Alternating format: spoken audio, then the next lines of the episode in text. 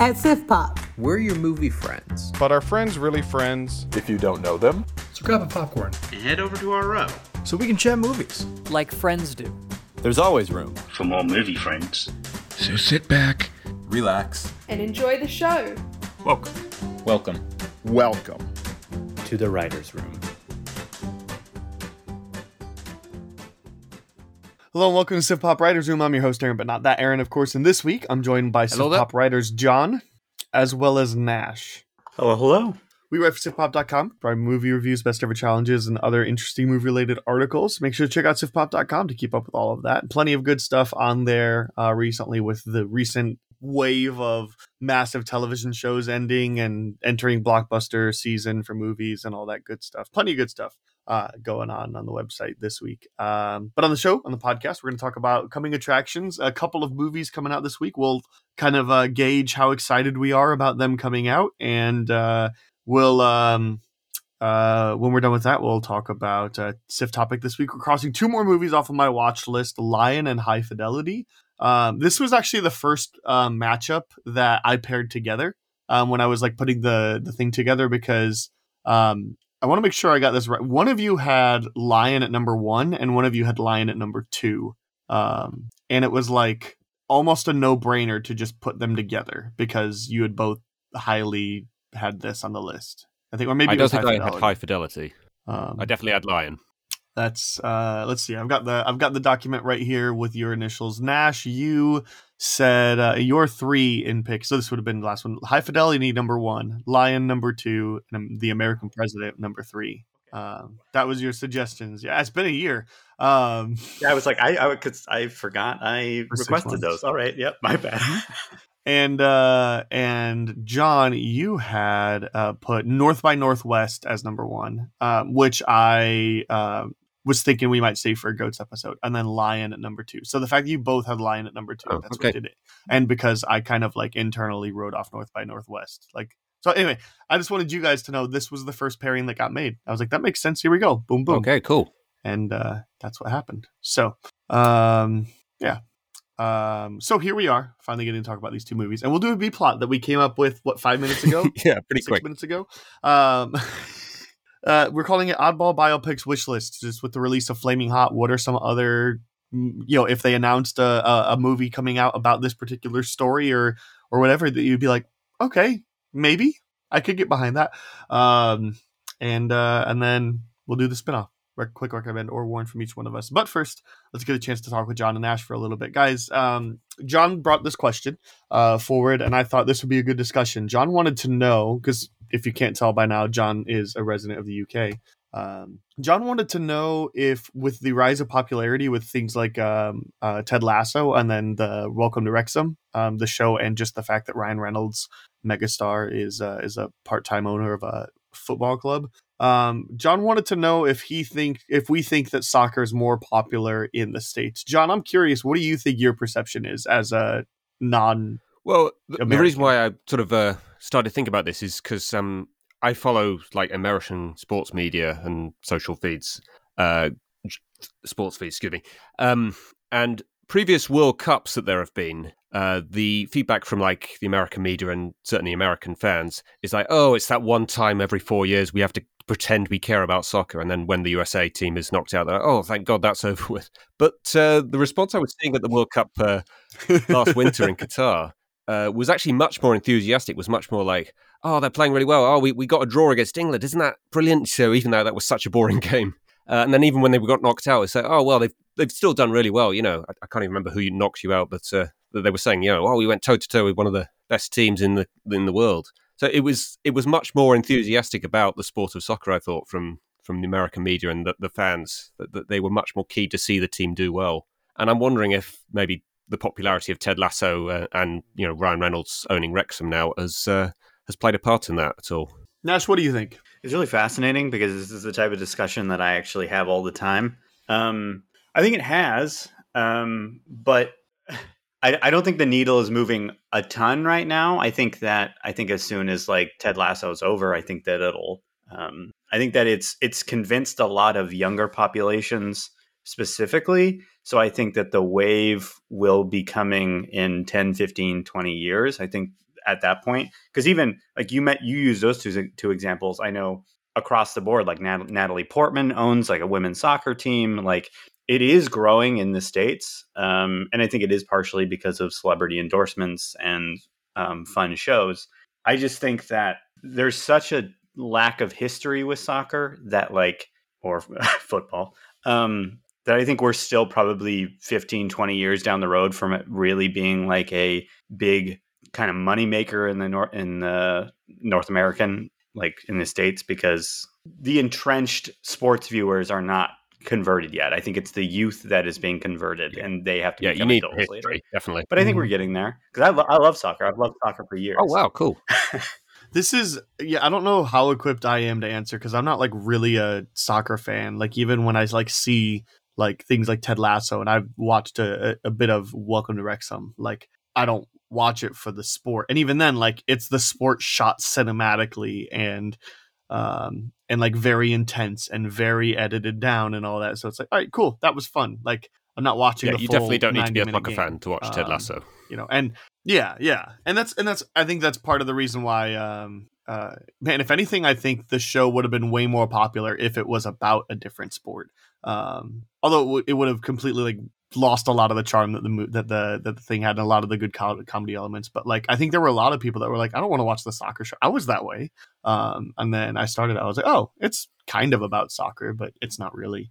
Um so I don't know. I feel like Nash is right, where it's like I think it is growing a little bit, but I don't think it's growing anywhere near as drastically as some other sports in the in the country right now. Like, and maybe maybe Nash, you've noticed this, or maybe it's just my Twitter circle or whatever. I don't know, but I feel like F one has become a lot more popular in the last two or three years. I think a lot of that's You due to like uh, the Jeremy you? Clarkson stuff. There's uh, Texas and Miami. I have no idea because I've I've not gotten on the F one bandwagon because I know when I do, it'll just consume all my time.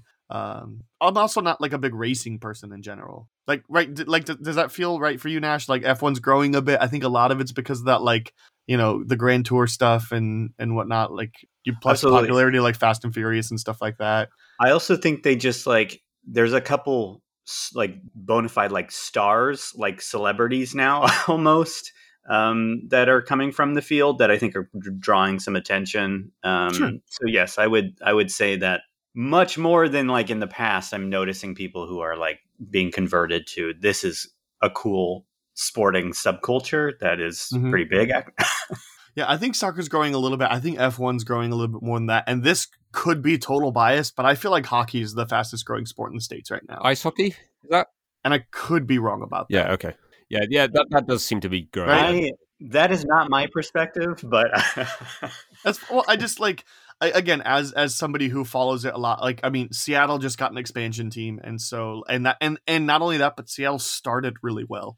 They're only in their second season and made it like two rounds deep into the into the finals. So like or into the playoffs. So it's like Seattle starting and doing well, and it's part owner. It's partly owned by Marshawn Lynch. Um, so again, celebrity ownership and whatnot, but he's more so a face than actually anything important. Um, you know, um, uh, Vegas got a team about five, six years ago, and they're in the fa- Stanley Cup Finals right now. They're as we're recording this, they're up 1-0, like um, in a best of seven, and winner takes all. Um, so and they're talking about doing another expansion team here soon, and um, they're talking about potentially relocating Arizona. But so it's just like they've expanded a lot over the years, and I just feel like the sport has grown a lot. Um, Yep. Compared to where that was 10 15 20 years ago there there's um I, I i've definitely noted and again this is just me being totally biased. Like i've def- i definitely noticed it a lot more in pop culture stuff. Like i notice um when i notice like a um a somebody's wearing a hockey jersey or a baseball cap with a ho- uh, with a with a hockey logo on it instead you know? Like um you know just it's all it's been around a decent amount but like i feel like it's been around a lot more um like you would always get Clark Griswold walking around the house with the with his Chicago Blackhawks sweater in uh that Christmas what that vacation. But like Kevin Smith in general wearing a hockey jersey. Yep. Yeah, Kevin Smith in general, um, you know, Adam Sandler kind of a lot too. Um, especially in his early days, like Happy Gilmore, ooh, Happy Gilmore. But yeah, just his early days, um, all that kind of stuff. But I, f- yeah, I don't know. I feel like that's been a lot more popular. Um, and it's maybe it's just my perspective as somebody who follows the sport a little bit more, so can kind of see. But I think they're yeah, I mean tap, tapping into Seattle and and Vegas Oh, were really good okay. for the sport. I think it's going to continue. I think um I, I think they really want to get a team in Houston next, and if they get into Houston, it'll be huge. Yeah, a lot of So- people in Texas to attract.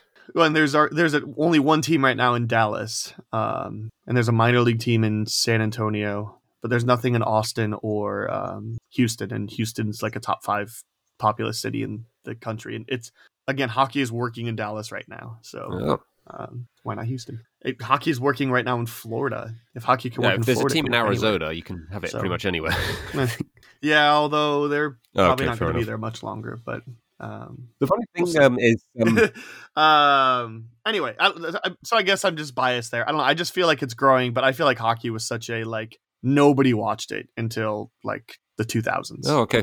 and now it's not uncommon to I was not even really aware hockey was much of a sport there for a long time. nash and i also live like halfway across the country from each other so and in very like culturally different regions so Yeah, that's honestly that's the thing that blows my mind the most sometimes because because you're talking about all this stuff and I'm like, you're right, but it's almost like we live in totally different Yeah. spheres sometimes because the Pacific Northwest I think is really far b- behind like athletics wise like being from up here there's just like not a ton of that's what's actually crazy is the Portland Timbers which is our t- uh, which is our soccer team and Seattle has a, Seattle's like a one of the MLS team as well like they actually have more fans. Yeah, they they have more fans than um, the NBA team that's up here. I mean, Seattle lost their NBA team in the late 2000s, like the team that had Kevin Durant on it, and like. Um, so it's kind of crazy that the like because I think that's just the different areas of the country, and that and it makes you realize that like oh oh crap okay well the United States is actually And huge. They have all the money. Um, Yeah. but That, that was Yeah. uh, the other thing I would. so. I, I mean yeah I Sorry, sorry. Finish what you're saying. Sorry, sorry, Nash. go ahead Okay. The other thing No, I no, no, wanted go to ahead. Say was is just- uh, that there's just actually yes uh, British on what he- sports fans that are kind of concerned about how much Americans are taking interest in it because you guys have all the money. So if you guys wanted to, you could just put all your money into the national side, and then you would be winning everything. I think because the women's team is already the, by far the best team in the world. i mean i mean i feel like Yeah. that's what they've been trying to do right but like Yeah. they just can't get us interested right like um yeah like i have never seen or had interest in seeing or never even once thought about going to a chicago fire game. Like um and they are pretty decent some years from what i understand. I don't know. Uh, they're like i think they're like all chicago teams where they're either terrible or incredible. Yeah, I must try and check out some MLS at some point. Anyway, um See how that differs. yeah, so I, I think no, I think if I think absolutely that's the ownership's mind is if they can if they can get people behind it, and I think Ted Lasso helped them, but I don't I don't know that it's going quite as well as they want. I mean, obviously they're still Yeah, we have we have all the American owners over here, um, like uh, obviously the Glazers uh, with Manchester United, and um, trying to think who's the other big one. Uh, the the guy that owned uh, I think the Steelers also owns Aston Villa. I think he's the other, the other big name. But yeah, there's a lot of owners uh, uh, Hmm. of soccer teams that are American. so so all of the so Ryan Reynolds and Ma- and uh, Rob McElhenney just decided you know there's Yeah, no money in possibly. American football. Let's go to in, in, in, in owning an American soccer club. Um, anyway, um, cool. Um, well, let's move on then. I think that was a good question, good starter. Uh, I wanted to give you guys a chance if you uh, wanted to. I've been asking everybody since I so openly shared my movie collection with you guys. You get a chance to uh, roast me, and I specifically said roast because I want to feel pain. for your movie collection. It's no fun if people compliment you. It's no fun if you're if if, if it's just like that. It's fun when it's fun when when when you can when you can make me hurt and laugh. No, I don't like making people hurt. I, Boo. Yeah, sorry. The pop community is too nice. I mean, yeah. To, to be completely, to be completely sorry, to be completely honest, I it's impressive that you have all those things, and it's Mhm. understandable that you haven't seen a lot of them. Mhm. Mhm. like you and I Working are similar. Yeah, you and I are of similar age, and I've scrolled through, and I've seen a lot that you haven't, but also you've seen things that I haven't. So I was just like, I don't know. And you're married. I'm just Mhm. impressed how much is Like, on I don't there. have that. I, I would not So, even I have mean- the time to put together a list that long. I don't think. yeah, Um, I put it together when I was single, and then it's just easy to put it together when when you have more free time, and then uh, and then you can just keep up with it. So if I buy a movie, it sits on my table. I put it in the dock, and Okay. then it goes in the shelf. So okay, well, Sorry, the worst roast of all time. Uh, yeah, what, what a roast. I was impressed that you put a list You're actually No. super impressive, Aaron. Yeah. No, I think there's been a couple roasts that have been worse on that. The ones that Comedy Central puts on. Some of those, but but um, let's move on. I have one random question for you guys. I'm pretty sure I asked this on the podcast before, but whatever. It's a revolving door. We're 156 episodes in at this point. Some of them are bound to be repeated. I gotta know: is a hot dog a sandwich? no, I'm going to say. Because it is made from one bit of bread, Yes. not two. There are whole sandwich shops that you can go and buy one from one piece of bread. Are you are you talking about subs? Uh, is that a sandwich? Yeah, which is a sandwich. or is that a sub? Okay. That's a submarine sandwich. It's a yeah. Oh, it, sandwich sandwich is is a like sub. submarine sandwich. then. That's a good point. okay. A hot dog is a submarine I can, sandwich. I can get behind that. I think. I look at sandwich as like the like the parent, and then there's like it like it trees off, and You there's like an op- like an open face sandwich. what? No, No, I mean like not- the, the the category of sandwich encom- en- encapsulates a lot of different things. sure. Like the, you know, because like an ice cream sandwich is like what's the oh, good point. That's a good point. Yeah, that, that doesn't have. like that doesn't have meat, bread, that doesn't have it? bread, that doesn't. Uh, no, but we call it an ice cream sandwich, so it's just like I think a sandwich is just like a modifier, and so I think a hot dog, sure, it's kind of a sandwich. Okay, it, it's a sub. I'll, I'll- I'll give you that. It's a Subway sandwich. I'm going to go into Subway now, and I'm going to order a hot dog. And they'll throw it in your face. Hmm. What do you think, Aaron? I think it is. Like I'm, I'm trying to think of any reason why it wouldn't be right. Like a sandwich is just bread meat, but but as you mentioned, Nash, like uh, you know, even ice cream sandwiches, but there's no bread in there. I mean, there obviously there's gluten, but like no, it's not. It's it's ice cream with two pieces of what do you, what would you even call that? Like, Right? well, because you, you like sometimes it's cookie, but sometimes it's like graham cracker or whatever, like some cracker. yeah. some sort of doughy thing surrounding it.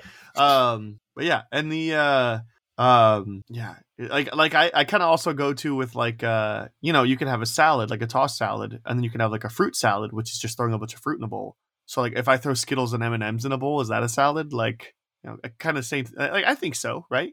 Um, Sure. I don't know why you would, because that'd be terrible if you got some of it together. But um, Well, then you have things like macaroni and potato salad, which is just like a bunch of mayonnaise Egg mixed salad with is just mayonnaise and egg. mhm, true. Which macaroni salad is great. yeah.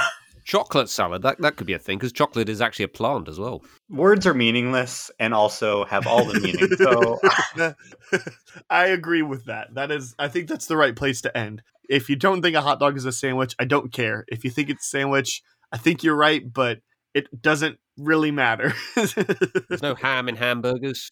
Yeah. It's just Let's people move come up with these names. we'll talk. We'll talk. Well, Germans, but um, um, let's move on. We'll talk about a couple movies coming out this week. Uh, let's do Transformers: Rise of the Beast then. Transformers: Rise of the Beast. Uh, during the '90s, a new faction of Transformers, the Maximals, joined the Autobots as allies in the battle for Earth.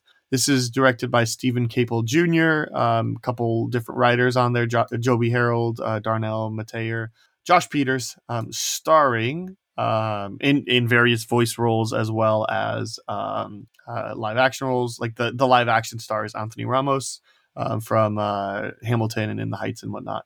Um, but uh, Michelle Yeoh, Pete Davidson, Peter Dinklage, Colman Domingo, Ron Perlman, John DiMaggio, uh, Peter Cullen, of course. Um, yeah, and uh, plenty of other good people in here. So Transformers: Rise of the Beast, uh, the first non Michael Bay Transformers movie that's not Bumblebee. So um, Rise of the Beast. What do you guys think about this one? Um, uh, Nash, I'm going to start with you. Uh, on the for the anticipation level, um, would you? This is a theatrical release. So we're we're going for that. Um, your budget, your schedule, nothing matters. Only your free will. Let's say you had a completely free weekend, um, an AMC A list or whatever. Um, would you go see this opening weekend? Would you wait until uh, you can rent it at home? Wait till it's on a streaming service you already pay for. Are you not interested in this movie, or are you just kind of stalling to see how people react before you kind of determine um, whether you want to see this one or not? one of the few cases of my of me ever going to say this because I don't say this about many movies. Um, I would bet money that I will never watch this movie. so I'm not interested.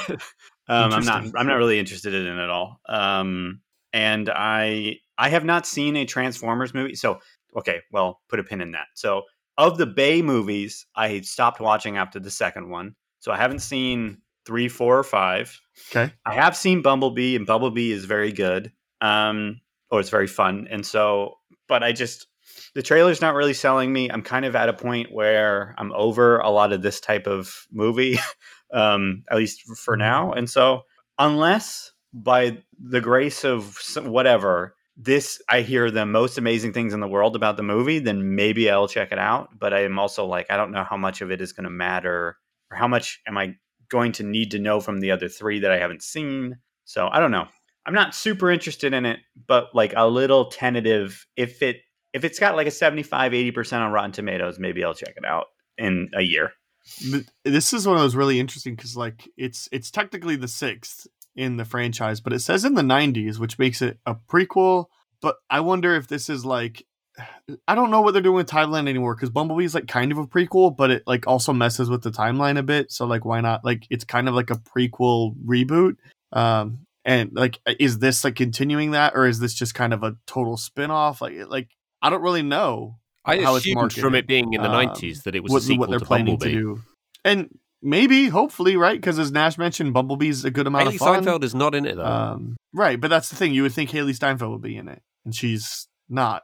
Unless I don't know. I haven't seen Bumble, uh, Bumblebee since theaters, so um, did they, like they are still cool at the end. Like there's not like a now Well, go do your own thing, Bumblebee. yeah, oh, yeah, no, true. Bumblebee Yeah, they do leaves go their separate ways, don't they? Okay. Yeah, but I think we all thought there would be a sequel with them again. Anyway, um, cool. If this is a sequel to Bumblebee, I'm, I guess I'm a little bit more excited. I'm gonna go ahead and just say I'm gonna go say rent it at home, even though realistically, like I think this one I'm gonna try to see in theaters. But I'm just like it's a pretty unenthusiastic theater, so I'll just go ahead and bump it down one step just just because. Um, I think there's a, a good amount of excitement in this coming in for me because it's uh I, I do think that the I, I like I really like that first Transformers movie. I think two is bad, but like not as bad as everybody says it is, and I think three is um, pretty good.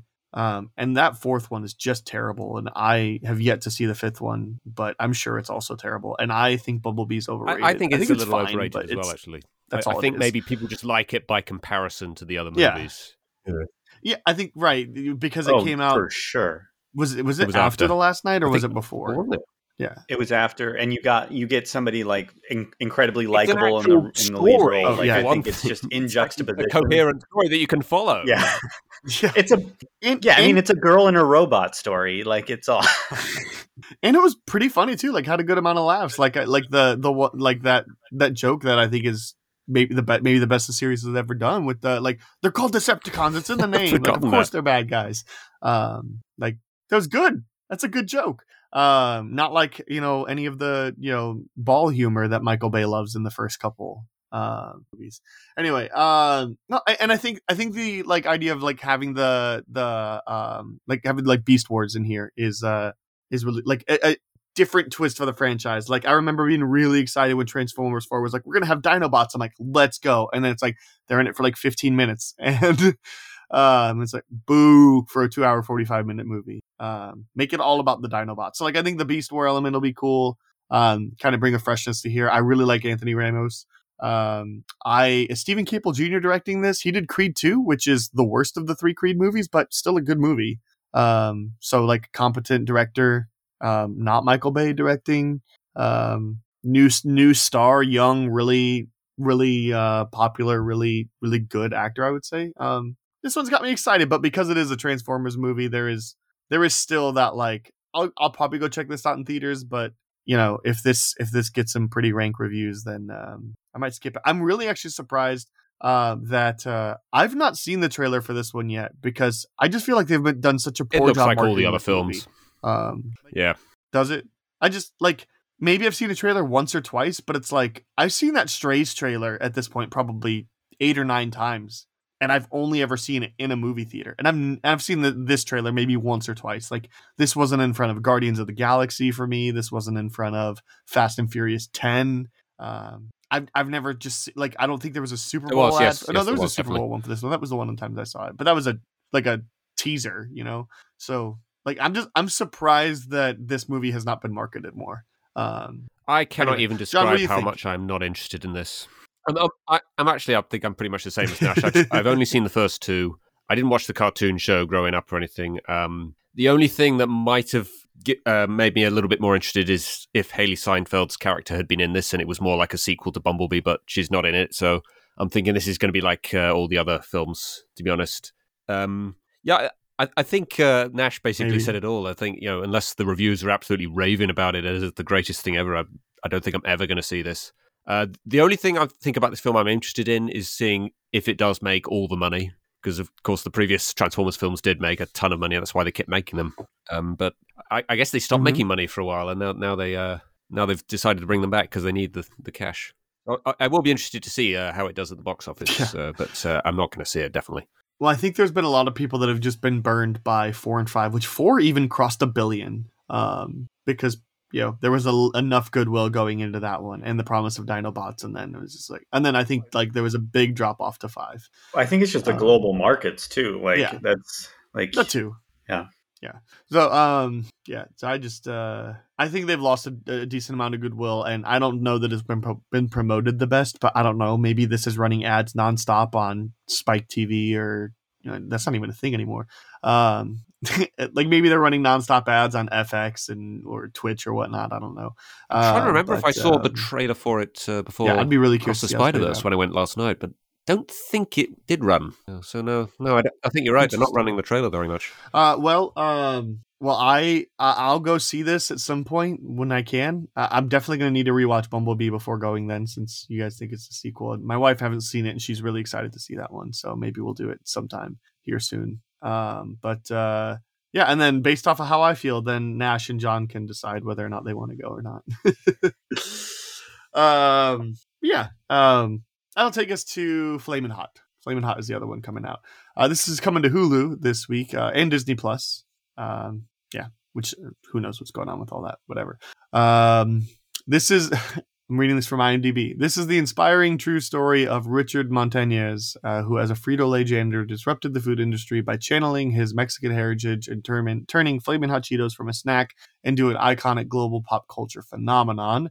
Directed by Eva Longoria, uh, starring uh, Tony Shalhoub, Dennis Haysbert, Mash, Matt Walsh, Emilio Rivera, uh, Jesse Garcia, Annie Gonzalez. Um, I think that's yeah, that's a pretty decent summary of most of the cast. Um, coming to Hulu, Disney Plus. Uh, like I said, from Searchlight Pictures, so that was the Fox studio, Fox Searchlight that was then bought out. Uh, Flamin' Hot. Um, what do you guys think? Um, John, we're gonna start with you this time. Um, same scale. Theaters, like we're gonna assume this was the theatrical release budget budget schedule none of that matters right um just just your free will theaters rent stream skip or just uh, kind of Uh, probably streaming. Uh, I'm I'm not sure I would see this in the theater if it was on in the theaters. Um, because it, it's it doesn't look like a film that you like need to see like right away because it's it's the sort of biopic true story things. You know, you, you know, it's not gonna you're not gonna be spoiled for it uh, by not seeing it straight away. Um, but it does look like kind of an interesting story. Again, it lo- looks like it's out of Sure. the same kind of mold as Air and uh, Tetris of like just this this idea that somebody suddenly had one day uh, that is now like the norm of like spicy chips or um wh- whatever they were. I can't remember what they're called. But yeah, um Cheetos. Yep, sorry. We don't have them in this Cheetos. country. Sorry. I forget what they're called. Yeah. We, we have uh, this Oh, thing shame. What's-Its. Hot Cheetos Uh, are so a similar good. sort of thing. Um, but yeah, f- the Hmm. trailer makes it look pretty good. It looks like it's going to be kind of funny. A lot of like compelling characters in it. Um, and it does look like a, kind of an interesting idea of like uh, where the industry was before this idea came along and how, how this changed it. So yeah, I, I think I will check this out on Disney Plus uh, when it drops. nice nash Uh, yeah. So this is probably the most streaming movie of all streaming movies, and so like it's uh, and what's funny is because we, I mean, pre-show we talked about there being a lot of these kind of corporate type biopic movies coming out, and the majority of them have all been on streaming services. Um, and this feels like it fits in the mold really, really well. Um, and so yeah, I, I would not have, I would not go see this in theaters, but I almost definitely will probably catch this in the upcoming weeks on streaming. I am a little concerned because you know that this is like it was it came out that Oh, the really? Story is like that. false, right? Yeah, so it's based on a memoir written by that guy where he was a well, that's the thing where he's he's like a janitor in the Cheeto place and he dumped some stuff and it created the it created hot Cheetos. But like it came out that that wasn't really true. And so I'm interested to see how the movie if the movie kind of decides to address that at all, because I think that would make for actually a really interesting movie and how like mythology can kind of be created. Because I heard that story for years. Like that was a really popular internet story that this janitor at the at Frito Lay, you know, it created this huge cultural phenomenon, but it like came out later that that didn't happen. so I'm interested to see like the delicate how that is going to be played, if it's played with at all, or if it's just going to be kind of played straight and it's just kind of a comedy drama biopic that is based on this guy's book that we has kind of been debunked. um, so it's interesting. But yeah, and I actually because I wanted to make sure I was right, and I just went in and I looked it up, and it's yeah, it's based on it's based on his memoir, but the memoir is a little so it's based on a memoir rather than a true story, maybe. Yes, I didn't know that, and that makes me um, yeah. a little bit less excited for the movie. But I'm sorry, I, I didn't mean I wonder, to burst your bubble. No, no, no, it's okay because like I wasn't necessarily terribly excited anyway, and like I because it's a Hulu and um, Disney Plus thing, like I haven't seen a trailer for it, so I don't really know what the tone is going for. So like if this wanted to go for like a really silly, campy, like American Pickle kind of tone, then consider me still fine. Who cares at this point if it's not like with that kind of tone? It doesn't matter whether the story's true or not um, as long as it could be fun and even you know acknowledge like hey by the way we're we're telling something that is just it's myth like uh, and and especially if the story does come out you just add a text screen at the very at the very beginning to be like you know make make it even a fun joke kind of like at the at the beginning of anchorman where it's like the following is based off of true events only names dates places and and events like were changed like and then you could just have a fun romp with it you know? Um, i i agree. I think there is a there is a kind of easy and funny and creative way to make to like pivot and like be in on it that they know but also like tell this story authentically from his perspective. I think that could be interesting and that's actually maybe the, one of the biggest draws from you actually wanting to watch it watch it because i'm seeing but it also could just be a retelling of this book so i don't know but tetris. I'm interested.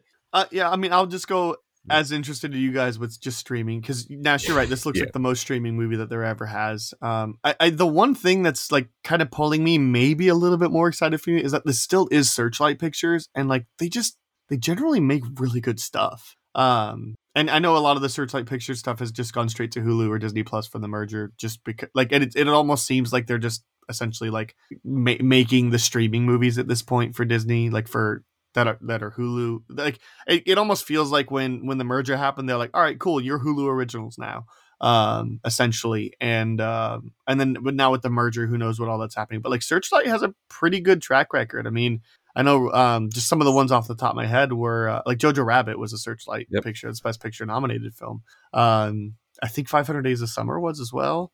Um, but yeah, a decent amount of like the ones that have gone straight to Hulu. It's like point Searchlight has a good track record, and it's it's it's it's it kind of nudges me almost wanting to go up to rent, but um, I there, yeah, there's still enough like like like I think if this movie would have come out, and again, I didn't see the trailer yet because it just hasn't come across. I, I could be curious to be like, oh, that that sounds like fun or that looks like fun, but like I was really excited for Air because of like wasn't, the marketing. Wasn't and Air supposed to be streaming originally, like, and then the feedback on like the pre-screenings or something was really good yeah, it was supposed to be streaming originally, and then the feedback was like, "Hey, people are gonna like this," and then they put it on. Um, they put it out in theaters a little bit early because it's uh, produced by Amazon. So, um, so yeah, like I, I, I remember feeling really excited about Air, even though it's kind of the same thing where it's like I don't know this story needs to be told, and I don't yeah, know that I, I really I, need to see it. I was kind of questioning really the idea that they'd even made it when I heard about it. I was like, why, why are you making a movie about trainers? Yeah. I mean, it, it was a. it was it was also a joke about this, you know, the the Flamin' Hot like I think a lot of people were like, "Oh, they're they're making a movie about the Flamin' Hot Cheeto. You know what's next? You know." And um, Hollywood's lost all of its creative. You don't ever say they don't make original movies anymore. Uh, anyway, uh, it, it's just I don't know. It's not it's it's not really an exciting project. I think Nash put it up best, where it's like this is the most streaming movie to ever exist. So yeah, definitely. Yeah. Yep. Right. Cool. Whew.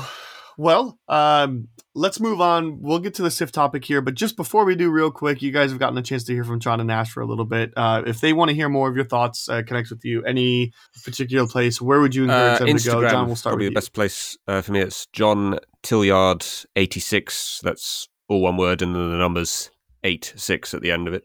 Uh, it's just where I post uh, most of my social media updates. Uh, I don't. I am on Twitter, but I don't really use it very much. Mhm. So yeah, that, And Nash, what about you? Um, I'm Nash underscore doll on Twitter and probably Letterboxd if you want to uh, listen to me talk about or, wa- or watch me talk about movies and baseball because that's what I make my personality. But um, yeah, follow me on there if you want to listen to my ramblings.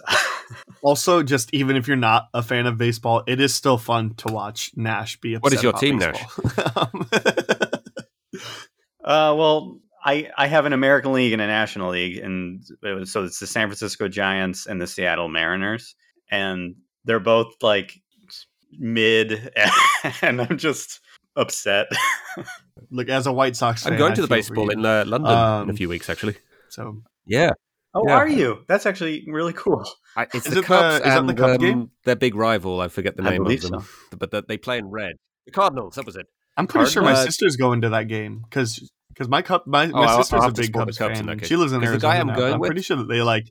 I think they like like saved up and to, so to buy tickets to go. I don't Oh, think she's wow, ever been to. London. I think I think they're the guy going. I'm going with is actually a massive fan of Liverpool Football Club, and because they play in all red, I thought it would make sense for him to support the Cardinals. Uh, so maybe I'll go and support the Cubs. Mm. Uh, yeah, we can compete against each other. There you go. Nice 50-50 split. But but if you support the Cubs and you're like supporting against like like I'm a White Sox fan. Oh, okay. Are they are I'm they the not a other big fan. rivals? Okay. So Oh, right. Okay. Fair I mean they're then. both in Chicago, so Yeah. So That probably kind does make you rival. Same city. Yeah. No, that's all right. Support, support, support whatever you want. I think it's cool that you're going to the game. That's awesome. Um, I will probably try to watch it because, like, I love like those things. Like, um, ha- have the NFL done it yet, or they've only announced that they're going to do like American football games? They, in they have been playing in London since I believe they did 2007, and They had a game in Germany last year. Okay, but it's just like one game a year. It was one right? game in Yes. Germany, and it was I think three in London last year. Oh shoot, cool. Oh, three? Oh, wow. Okay. I don't know. I, I'm not a. Okay. I don't care about the NFL. Um, and and I know hockey's been doing it. Um, they've been doing like the fir- uh, first couple games of the season. Like they'll have some teams go fly over, play internationally.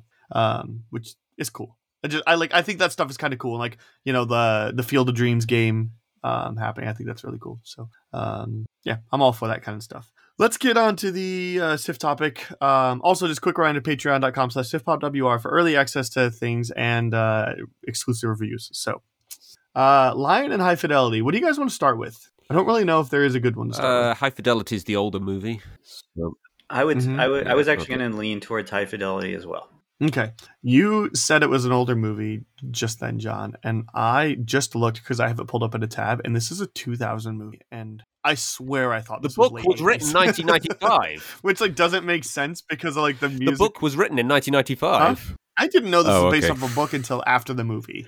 Um, I, I don't I don't know. I think it's just one of those where it's like it's got that like late '80s, early '90s energy. I mean, I'm, the music Yeah, maybe, maybe a timeline little doesn't bit. track yeah. and whatnot, and, you know, and yeah. So anyway, I just I thought this movie was older than it is. Is, is what I'm trying to say, even after seeing it. Um. Anyway, um, High Fidelity. Um. Quick quick spoiler warning for both these movies. We're just we're not gonna we're gonna assume that you've seen them both. Uh, them both. So um. Yeah. Uh, High Fidelity. Rob, a record store owner and compulsive li- list maker, recounts his top five breakups, including the one currently in progress. Uh, you can check this one out on Hulu uh, if you're in the States. Um, starring um, John Cusack. Um can somebody please help me out with Laura's name? Oh, Oh my god. Um, she's like Norwegian, I think, right? I guess we're going for it. Even Hijajla. That Hijeli? I'm was so dyslexic. I've got no bad. chance. So bad. I don't think you pronounce all the J's, so it's like Yelly Yeah. or something. I'm, I suffer from dyslexia, so I've got no Oh. chance. Hmm. uh, we tried. we tried. Uh, Todd Louiso, Jack Black, Catherine Zeta-Jones, Lisa Bonet, uh, John uh, Joan Cusack, uh, Tim Robbins, um, uh, Joelle Carter, um, Drake Bell. I thought that was him. I thought it was Drake from Drake and Josh. Uh, cool. um, directed by St- Stephen Frears, uh, written by Nick Hornby, D.V. De, De Vincentis, uh, Steve Pink. That's a that's a name. Um, okay. Uh, first, before we get into um, how we felt about the movie now, I want to know the history that you have with it. So um, we determined that Nash had this as his number one, right? So I did. so we're gonna start with you then, Nash. I just want to know your history with this movie. Um, had you seen it before? Have you not seen it? When's the last time you seen it? Um, general, um, uh, and in general, why why was this one the one out of all the hundreds of movies you could have picked? You're like, High Fidelity is the one that I want to watch for the podcast. Uh, well, that reason is not very exciting, but I'll get to that. Um, I yes, I had seen this movie before. Um, I think I had seen this movie in the late 2000s with family. Um, enjoyed it a lot, and then I watched it again in college and still enjoyed it. Um, and I had not seen it in, I guess we're almost 10 years now. Um, I like I I often talk about this movie and the other. Oh my gosh, it was just in my head. The other John Cusack movie, kind of from the late 90s, where he's like a hitman and he has to go back. Yes, I talk about those movies in conjunction a lot because I when I talk about like an era of John Cusack that I really really love. Um, I think it's the same director too, isn't it? Stephen Frears. is it Stephen? Fr- Oh wow. Okay. Well, that's the reason why I talk about them together. um, so generally speaking, so generally speaking, I was pretty high on the movie. Like even when I went back, I was kind of surprised by even like my own Letterboxd like score of it, which had been done years later because I hadn't seen it in many years. But I was like, wow, okay, I really like this movie. Um, I picked it out because um, your list is long and kind of daunting, and so I was Mhm. like, I'm trying to pick something that maybe not every single person would have seen a movie that I know that there was a period in my life that I would say that I really liked. Um, and that's kind of what my picks and all like you heard all three of my picks they were all kind of like that and so I'm, that's why i was surprised when john picked lion as well um, but that was kind of the my methodology going in my opinion has kind of changed but we can kind of get to that in a minute but that was kind of my relation to it Okay. um, Um, I just want to correct myself. It's not the same director. It uh, same screenplay writers. Um, Gotcha. D.V. DeVincent and uh, Steve Pink. And I think you can Uh, kind of tell there's a lot of that same John Cusack neurotic energy in both of them. Um, Mhm. So, and I, I don't know that I, gr- I gravitated towards that when I was younger. Um, so that was kind of where I was coming from when I picked it. Okay. It's kind of a, I John, what saw is your history uh, with this film? just uh, I just have a list of like uh, fairly big films that I, I need to see at some point. I, I just saw it at some point over the last few years. Uh, I think just for the first time, uh, and then I think I read the book because I was working my way through Nick Hornby, uh, who is the author of the book, uh, and then I went back and rewatched it and uh, had a newfound respect for it because it's a very faithful adaptation. Actually, um, I think those are the only two times before this Hmm. week that I have seen it. Actually, and uh, I think I remember just thinking it's uh, it's a really well put together film maybe not specifically my kind of film exactly, because uh, quite frankly, the characters are all pretty unlikable. Uh, it just doesn't appeal to me as much. Um, but yeah, definitely uh, think it's a, a really good film. Um, objectively speaking, something. Should I not have said that yet? um, yeah, I uh, I have Yeah. I have no history with this movie. Um, this isn't one that was like uh, watched it a while ago. And what, I've never seen this. I've never seen clips, channel surfing, or anything like that. I think it's a film that like I knew about, but like uh, like maybe recognize cover artwork or whatnot. But um, I not uh, like it doesn't really surprise when like you consider this movie came out in 2000. I was I was born in 95, so I was five when this came out. So um, it's um it's uh it, it, so it was one of those that was in the like I think I was aware of it, but never really had an interest. And then I think there was a podcast I was listening to that people were talking about how good it was, um, and I was like, cool. Well, a, a, name that I recognize with people saying you should check that out. I'm gonna check it out. Um, plus, it's got John Cusack and um, and and, and I had re- just just recently at that point watched Grosse Pointe Blank, uh, which I really like Grosse Pointe Blank. So it's like cool, let's check that out. And uh, and and not only that, but they were um, working on the on the um, the remake um, show that went out in Hulu starring Zoe Kravitz. And I heard good things about that show too. So I was like, cool. Well, maybe I'll check out the movie and then I'll you know check out the show. Um, and uh, I didn't get around to either, and here we are. So um, I think that'll cover that. We'll go in the same order. Um, Nash, John, and then me. Do you like it, love it, hate it, dislike it, or think it's just okay? I think it's it's tough because I I was a little bit when I said I was a little bit surprised by my rating of it. It was because upon rewatching it, I recognized that I liked it a lot less than I previously kind of built it up in my head. Um, and maybe that's just because I got older. But Um, as John teased a little bit, um, everybody sucks. Uh, th- they're all really unlikable people. Now it's really funny because in the Pacific Northwest, I know all of those people. Like those like crazy record shop people. Like I've been to that store and had conversations with Jack Black esque characters, and they exist. And sometimes they can be humorous, but I was just like, in retrospect, I was kind of like, wow, these people, like John Cusack sucks. Like he's kind of a terrible person. And by the end of the movie, he gets everything he wants.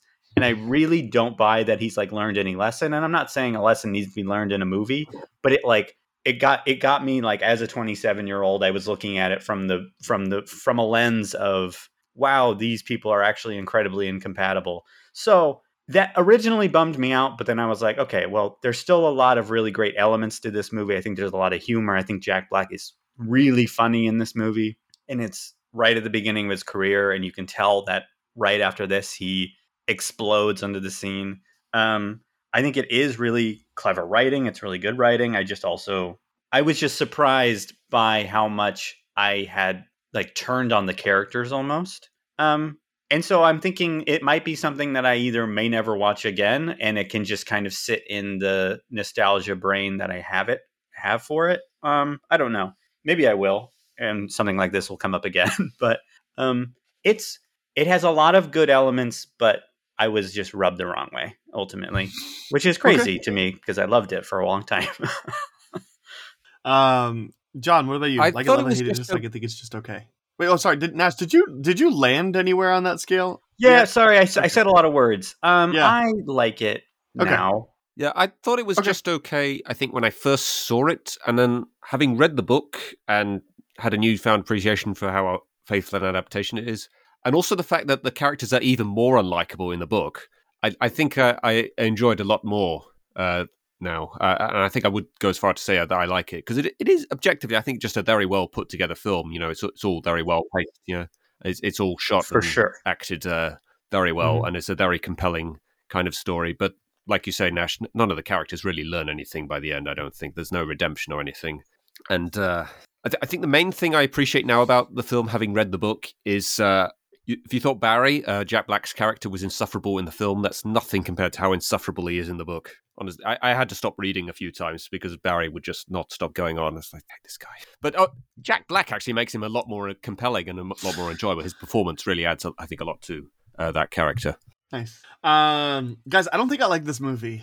Um, for a lot of the reasons that we're mentioning, and uh, I I would go so far as to say that not only are these characters unlikable, they are insufferable. Can't argue I do not want to spend time with them. Um, and I think that's what did it for me. Like I was not having fun, and it's not even like you can have characters that aren't likable, but you still like being around them. Like uh, like I, and and like like I'm watching It's Always Sunny in Philadelphia a lot right now. It's like those characters are terrible. They aren't likable, but I like hanging around them. Um, now it's much more comedy and, and much more satire than you know something like something like this. But yeah, I mean, I I think this line, I think this th- th- it goes past the line of I do not want to spend time with these people. I do not want happy things for them. I um yeah, I feel like the guy that walked into the record stop at the beginning and somebody, you know, yelled at him because he wanted to try to buy whatever record and then he just left and was like screw you guys like i feel like that guy about this movie um at least because because yeah because these characters are so like insufferable to me um one of the things i saw after i was looking um after i saw this movie is looking at some letterbox reviews and everybody has this one generally pretty high rate rated um that i follow um and i just read the ones that had reviews attached to them i found the perfect review from somebody that i follow and just says guy who throws tantrums and gatekeeps music wonders why women don't want to sleep with him for two hours. I'm like, that's that's the movie, but she still gave it four stars, and I I won't. Um, like I don't. I, I think there's certainly a lot to appreciate about the movie. I mean, Jack Black is has Jack Black ever been like you don't want to you don't appreciate Jack Black? Has he ever had a role like that or anything? Um, like he like he kind of makes I've that not seen. Goosebumps movie worth watching. I can't comment on that. Um, okay, I may have to check it out. kind of makes it worth watching a little bit. That first one's actually pretty okay. Um, but like you know, J- Jack Black's generally even when he's like this, you could still find things to like about it. I mean, John Cusack is, um, you know, at the top of his game here. He's just like he's so unlikable. He's doing he's he's a good actor. He's just also um Nash, I hope you don't take any offense to this, but I thought this is ex- this is exactly what your experience would be like walking in a Portland like record store. Um would be this shop. Like it takes place in Chicago and like yeah, it feel it very feels very Chicago and all that, but like I get I get like Portland is known as the default hipster city at this point. So I I don't take offense to that. It's more I I think that you would be the case. You would be correct ten years ago, but it has changed a lot. And Good. It's actually a lot harder to find that place. I would think it's probably closer to Seattle now. Um, but it's being yeah, it's been being really phased out. But that's what I meant when it's like I have met these people yeah, right. before. Well, and you say you said that too, and I'm like, oh, cool. So he's confirming It's my. interesting you guys say that because this the book was British, and it, it's a pretty faithful adaptation of the book. So uh, I, I guess it's just a sort of universal thing across cultures. like it like like it's set Sorry, in in the UK. It yeah, Like it- it's- it's, like it's entirely in British. the It- UK? It, all takes place uh, somewhere in the UK. I, I don't know where exactly, Hmm. but yeah, all the characters are British, and it takes place in Britain. It's it's by a British author as well. So yeah, they just Americanized it when they made the film. Yeah, I just like the the other thing about this too is that like they're all insufferable to me, but they're all insufferable in their like own ways. Like uh like like John Cusack is the guy that he's like because I'm not happy, nobody around me could be happy, and I'm not gonna let any of that happen. Even though like when uh when Lisa Bonet shows up and and you're just like, hey, like she's right there, like dude, and he just ignores her, and you're like, I hate you. Um and uh you know, and his obsession with Laura, who why would she want to be with him? And they don't e- like they don't really have any chemistry together, in my They're constantly opinion. making excuses Um, for why he did not end up with women so that have nothing to do with him or, or something. You know, oh, she didn't end up with me because it was she was fated to end up with someone else, or she doesn't deserve me, or something, or right. you know, oh, Yeah. you, you know, something bad Right. happened to to that person, so they they deserve that to happen to them or something because they didn't end up with me. He's he's deflecting blame away from Mhm. himself with every other every single woman. When it's like, yeah, that just wasn't. Th- There was like like like Nash said, there wasn't like really any growth at the end. Like I don't think there was like like if that was the point is to re- is for him to be like, no, I am the problem and I gotta change to do something about it. Like and and here's how I'm gonna take steps to. uh, But uh, he's just, he just feels miserable all the time, so everybody has to be miserable around him. And then you have the Jack Black who's like, I like you know there there's good music and there's bad music and I determine what that is and if you don't like music that I like then you don't like good music therefore you don't like music like he's that kind of person and then the other guy's like check out this weird funk band from Saudi Arabia that you know w- existed for 3 years in the 60s like you know like like and he's and he's like check this out and it's like nobody wants to check that out dude Jack Uh, Black so- won't sell records um, that he actually has in the store yeah, because it- he like, thinks it- they're terrible records.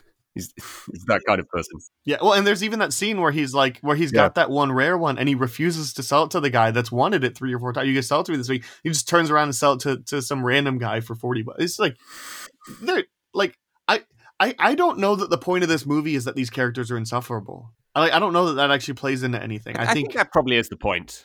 I- I think, think they're supposed to to- dislike them.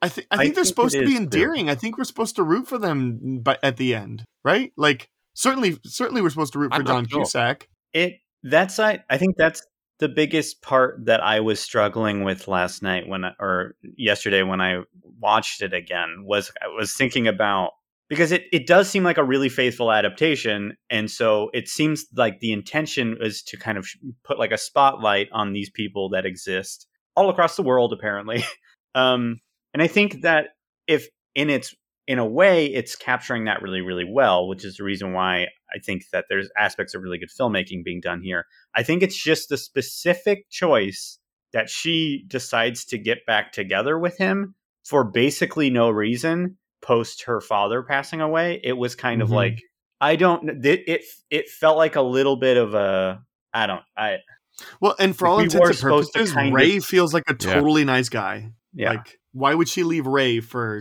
Rob? So I think that was where I was like, that was what it was like hitching me up a little bit because if he doesn't, I think the movie sells it a lot better. And my, if I was writing this movie, which I'm not, it doesn't matter.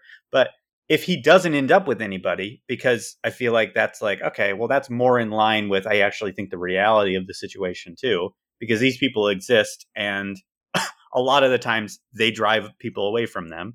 Um, Mhm. Which is what seems to be happening, right? He's insufferable and he's driving away all these people because he's self-loathing and has these weird neuroses and he's a gatekeeper. I don't think the end of that story feels authentically, oh, my dream girl gets back with me and I I don't know. That's kind of where I've like reached a little bit of my hang up. So so it's really just the end of the movie for me. But I, I don't know. It's the end of the book as well, so it was obviously the intention of uh, I the author Nick Hornby. Oh no, no, I know, no, I know. Like you're like, yeah, I, I think that was the choice. I think it just wasn't. As I've grown older, it's not a choice that like resonates with me, but I, that's fine. I still like a lot of it.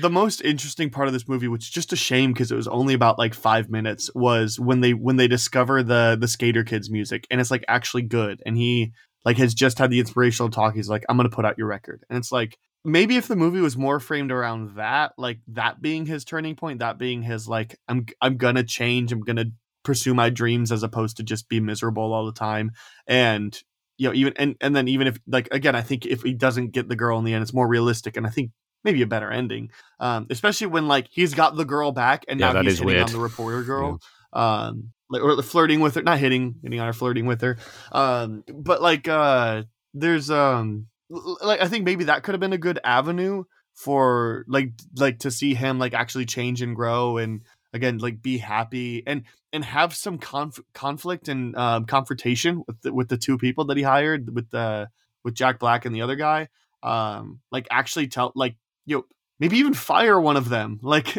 because these ruin they're ruining the reputation of the store and and whatnot and they're making music people look bad. You know he's just like maybe if there had been some of that stuff at the end i think that would be a more favorable and could justify because again it's like if if john cusack's just miserable and he doesn't want to deal with these people that are clearly hurting business in his store um like that could be even though they're his friends the only two people he hangs out with seemingly um you know that could have been a that could have been a more satisfying movie for me or a more like i can get behind this now or uh if if if if he recognizes that they're all terrible people and he wants to change that you know then then that kind I of don't just think the Skater Kids more are actually in the book, um, if I'm trying to remember. I- I think they may have been in a sort of slightly different form of uh, character. And- And I think actually the, the whole idea of using their music is actually Laura's idea in the book as well. So I think they, I get the impression they, when they adapted the film, they were trying to make uh, John Cusack's character a little bit more likable,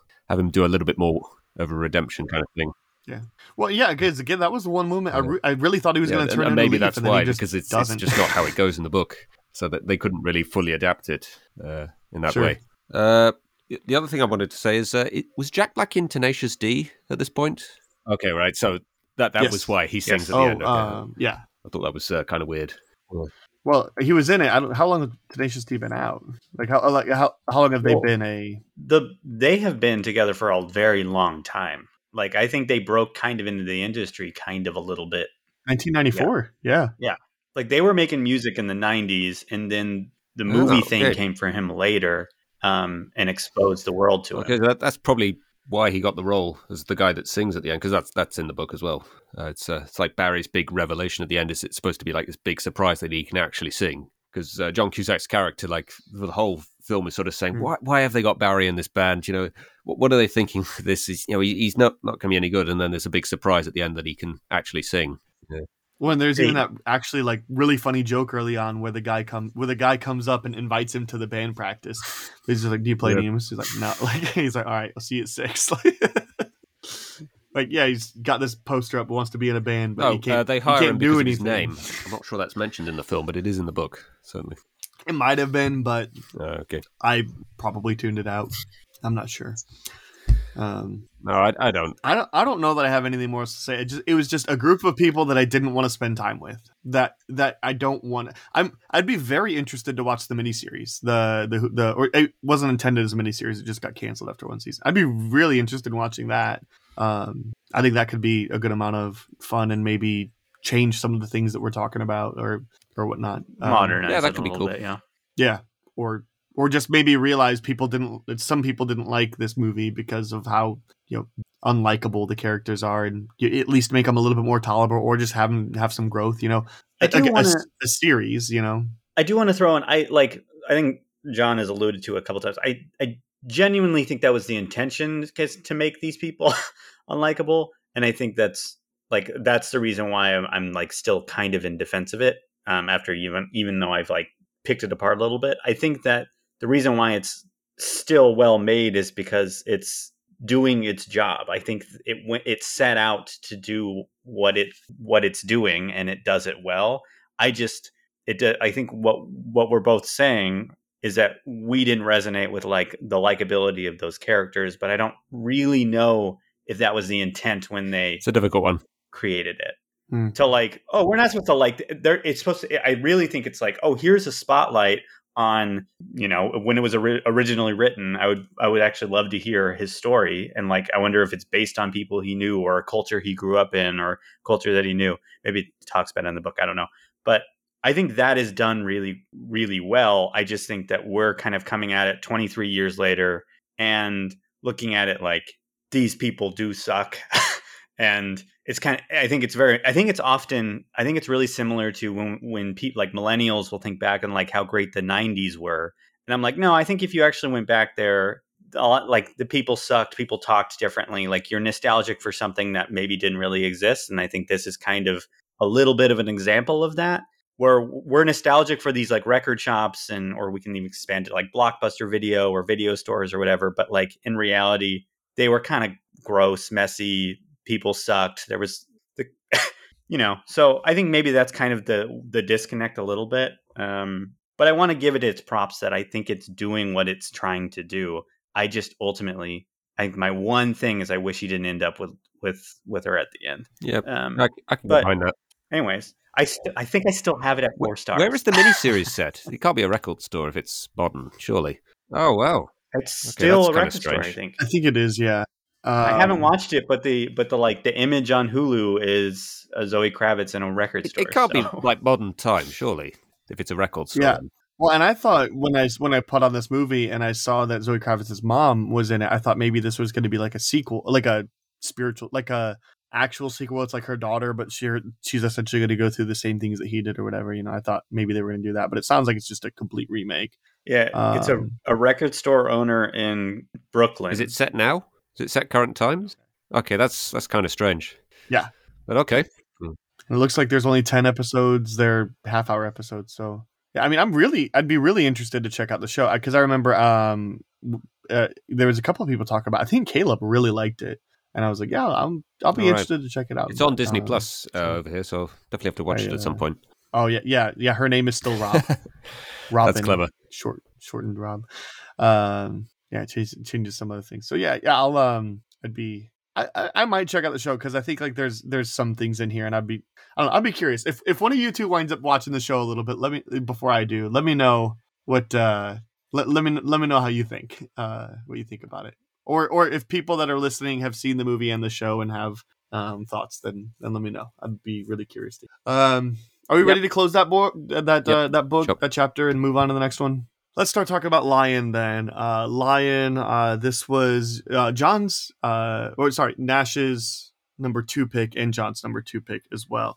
Um, so this um, is a movie that came out in 2016, Best Picture nominated film, didn't win, but was nominated.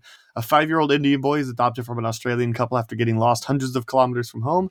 Uh, 25 years later, he sets out to find his lost family. This is directed by Garth Davis, uh, written by Luke Davies, based off of the book. Um, that is the autobiography of the story uh, for Saroo. Um, and this is, um, uh, yeah, based off a real story, of course. So, um, starring Dev Patel, Nicole, Nicole Kidman, Rooney Mara, um, and uh, David Wenham as the like notable, recognizable faces, things like that. And then, and then, of course, the the film has a ton of runtime for Sonny Pawar, who plays young Saroo. Um, real quick, John, let's start with you. Uh, what is your history with this movie, and why was this like near the top of movies that you wanted me to see, or you wanted to see for yourself, or whatever? Maybe this is an opportunity for you. Uh, I saw this when it time came out. Um, I watched it again for a best ever challenge I did a few months ago, and I think those are the only two times I'd seen it before this week. Um, and I just picked it just because uh, it stood out to me as just a film that I, I again, I'm spoiling how I feel about it, but uh, it's basically the reason I picked it is uh, I just really like the film, and it just stood out to me when I saw it on the list. Um, yeah, I don't, I don't think I have a huge amount of history to describe with it other than just the fact that it's a, a film I really enjoyed. I think. Nash, what about you? History, and then like kind of why was this your your listed as your number two? Uh, basically, identical reason. Uh, I think I had seen it two times before this week. Um, I mean, it's a it's a relatively newer movie. Um, it came out, um, and we'll get into this a little bit, but it's just it's the type of movie that kind of touches on certain things that I really enjoy in filmmaking. Um, and you know, it's one that I just like revisiting in general. I think it's yeah. So I basically, and then I saw it on the list, and I was like, man, I think I would love to rewatch this and talk about this Mhm. genuinely. So it's very similar to John. Um, I never saw this one. I thought that when the trailer came out, I remember it really sticking out and being like, "Oh yeah, that movie looks great." But this was like a weird point in college where, uh, like I was getting ready to graduate. I was getting ready for like the um the like rest of the things. Yeah, this would have been my senior year. I, other things I was focusing on this particular year, and uh, so I um yeah, I just remember like um, seeing the trailer being like, wow, that looks really great. And I would love to see that. And then just kind of forgot about it. Um, and then just the more like, like I remember like this came up some, somehow again, and I saw it. And of course, like I've, I've been exposed to Dev Patel a lot more recently because he's great. Um, he's always great. And, uh, and I was like, okay. And it's starring Dev Patel, which I don't know that 26, uh, 2016 me would have probably saw him and like recognized him, but like I still haven't seen Slumdog Millionaire. So like I don't recognize him from that. I hadn't seen uh, Newsroom at the time, um, so I wouldn't recognize that. Um, I didn't see Last Airbender, so that didn't. You're not hurt. missing much. Um, it didn't hurt. So yeah, I didn't see. I didn't see Chappie either. So I actually I would have had no idea who Dev Patel was. Um, so he's actually not been as much as I thought he's been in. Slumdog He's only got 24 definitely ro- the thing he's roles to his for. name, and yeah, yeah. For, well, yeah, that, and then uh, The Green Like Knight and you know, Green Knight at this point, and and yeah, I think Newsroom. Um, yeah, and uh, and I would say this is Oh, you got nominated for an Oscar actually. uh, like our, our some of For this, this, but either way, he? like He's- well, Fairly well known for this. right, yep, best supporting actor, yep. Uh, but there's but like it's 24 credits, but some of these are like one of these is a music video, one of these is a voiceover, one of these is a video game. There's a short. Like he's been in not a lot, which a little surprising. Um, just because he's so good and he feel he feels pretty dominant right now. Um, at least to me. I don't know if he does to you guys too. Um, and he's only in two upcoming projects that are announced. I'm sure he's got. But anyway, people want him Um, to be Bond. Yeah, I can't find that. Yep. I wouldn't I wouldn't mind that. Um yeah. So um so anyway, uh yeah, just kind of resurfaced at one point. I think uh because I was watching Newsroom and then I saw that that and I was like, "Oh yeah, that movie that I never got around to seeing." And then I really wanted to and then um I so when I put together this schedule, this was actually the movie I was most excited to see. Um because of all the reasons mentioned. Like I was like I can't wait to get to the week with Lion. Um and and not only that, but um I, I went through the whole list with my wife and I said, um, let me know which ones you want to watch with me and which ones you're like, just go ahead and watch without me because I'm not really interested. And um, and we get and for some of them she wanted to see trailers and so we pulled up the trailer for lion and it's like can we please just watch this now and this was like december you know um so yeah this was the one i was most excited for um so we'll go in the same order john nash and then me do, lion do you like it love it hate it dislike it i think it's just okay Uh, um, I definitely loved it ahead. when I first saw it. Uh, having rewatched it a couple of times, um, I would probably say it's high side of like it now. I've started to notice like a few things in it now that uh, I don't like. Uh, that second half is just not as strong as the first half. I don't think. Um, and yet there's a few other sort of minor things that we'll get to that uh, annoy me. Mhm. Yep, yep. nash Oh, sorry. Oh, uh, yeah. I I think I would say I'm s- I'm on the, like the low side of love it. Still, I was on the high side of love it for like like John for a long time. Um, I think I agree with the it's a tale of two halves a little bit. I think the first half is Yeah, it is definitely. perfect almost. I think it's so compelling, and then um, and then the second half, I think it slows down a little bit. But I still, I think it's the type of movie that, and I th- I think there's a whole genre of these or a whole group of these types of movies where you're not really supposed to watch it more than a couple times, and I've seen it three times in a really kind of short period of time. So I think the sheen is worn off a little bit, but I still really enjoy. it. I think it's beautifully filmed. Um, and then like we've you know Yeah. Sonny Pawar, is that his name? Um, is incredible. He's so good. So I think I'm still probably on like that A minus love it, but like low side of love it. I um I I just want to address real quick uh before I get my rating. I was not expecting the first half of this movie to be you know the story of how he got lost in Oh, really? Haunted. Well, no, well, because the the way the trailers make it look, it makes it look like it's more about the Dev pursuit of his Patel family. in the trailer. So I was fully expecting Oh man, yeah, trailers. it's mostly Dev Patel. Um, so I was I was expecting a twenty minutes, and then he's you know a grown man in Australia looking for his home, and I I expected more of like not he actually finds the place in Google Earth and knows exactly where to go. I expected a little bit of wandering. Um, like he found the train stop and but he couldn't find out like how to get to his home from there. So then he went to the train stop and spent twenty minutes wandering or whatever to try to Oh, like okay. I expected that kind of move. Um, which I which like it it makes more sense the way they did it, and I'm and I, I am sure it's more faithful to his actual pursuit. And so in this case, like I'm all for the faithful telling of the story. Um, so um. So anyway, I it just shocked me and in the best possible way because we get to the end. It's 53 minutes before he's even in Australia, and it's 58 minutes until Dev Patel shows. No, sorry, 48 minutes until he's even in Australia. 53 minutes until Dev Patel shows up. Um, and it kind. All right, so on the Lego level, he just like I think it's just okay a scale. I'm like in the middle of liked it. Um, I it, it's kind of that tale of two halves, but that first half, like John said, is just so much better. Um, and a lot of that reason, like Nash said, is because uh, the kid Sonny Pawar is just so good.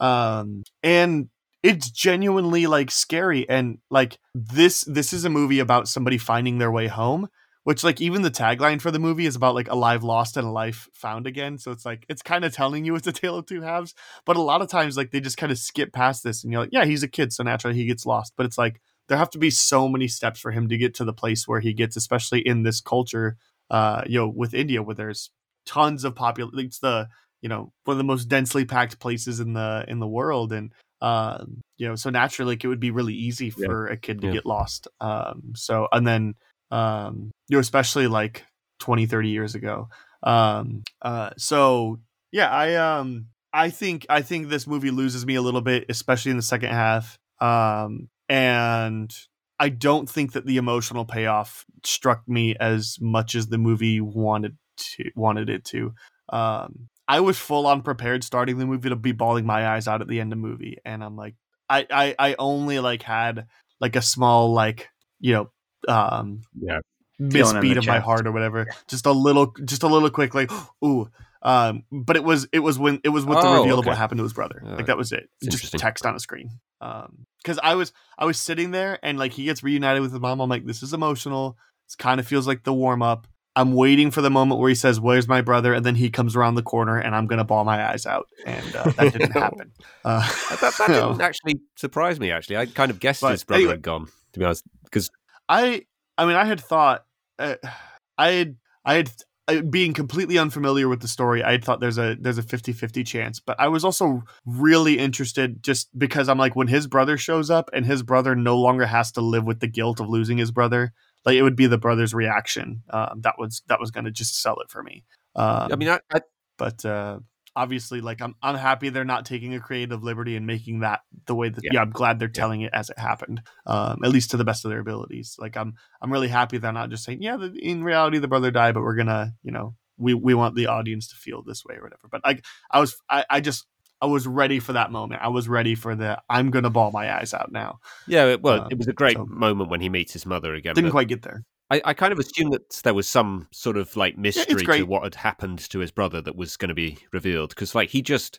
disappears. You know, he says he's going to come back when he leaves him at the station, and then he just doesn't. So I'm like, okay, well, that, that's the thing we're waiting for at the end of the movie is like what happened to him, and he just was killed. Is uh, the reveal there? So I, I kind of guessed it was going to be Mhm. something like that, like either he did something terrible or he was killed or something. I also think that that's one of the. I mean, maybe I'm just putting too much of like personal thought onto the movie a little bit, but I also think that that was what was actually kind of powerful to me because um, Saroo, I think part of his whole thing was also guilt for what he had put his brother through Yes. like trying to look at it from that perspective. So I think the the the fact that he then discovers that his brother his brother never went through that, unfortunately, um, Oh, because there's a- he there's a like when we see him kind of wake up on the comes back, bench. isn't it? And he's, he's obviously imagining in his brother wondering Yeah. where he's gone. I'd, I'd forgotten about that. Yeah. So I don't know. I thought a lot of that was really impactful for me. I think it continues to be really impactful for me, but I think that's just my own personal history and stuff being wrapped in with that. So I get it.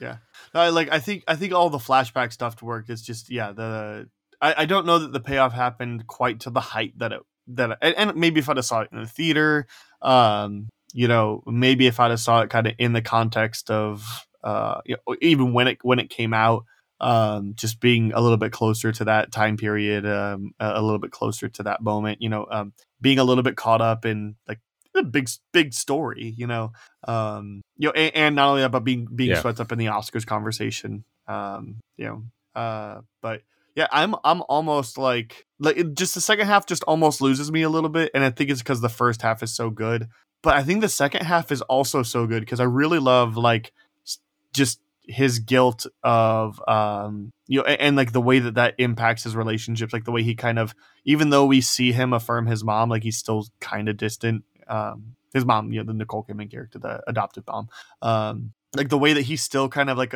he had he essentially has to stay away from her and like the reveal of him later at the end um um like where where she's like this this is why you've been so distant and and he's Yeah, like well, I didn't want you to think line. that I was ungrateful That- that- and then like the conflict of having. Yeah. well that and then and then her response where it's like you gotta go she's gotta see how beautiful you've grown up to be it's just like that's like that's such a great moment and and the moment too where where where he talks to, where he's talking to her and he says the you know you guys never had kids that's why like in a fit of rage and she's and she's like we could have Yeah, kids we that's just a, that's a decided not to we wanted to we wanted to help somebody like you and it's just like that's that's so like that's so Good- and Yeah. it's like S- saving a child as opposed to just Yes. adding a child to the world that you know you're not um it, it's more for your own benefit having a, a child of your own but saving a child is is helping someone Right.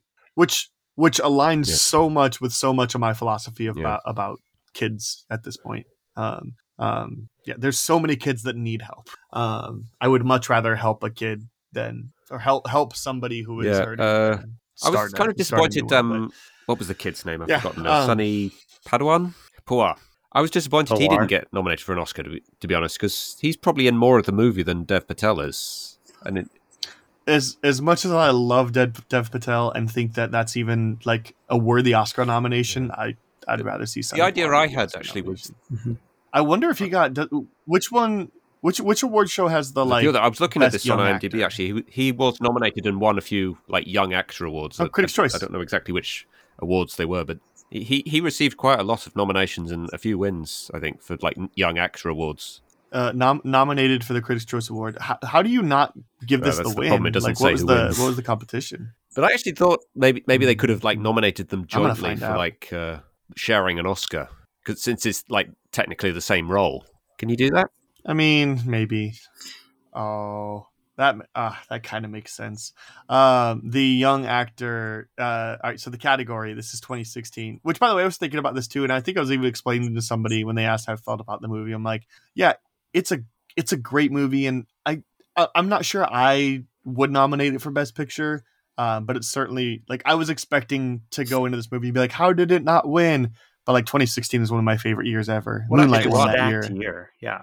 Oh It is. yeah, yeah. Moonlight Yeah. won that year, and, but there was also La La Land and Arrival, which could have also easily been uh, a pick Oh, for me. yes. Hell or High Water, Hacksaw Ridge um, could also have easily easily been. Um, I know Fences.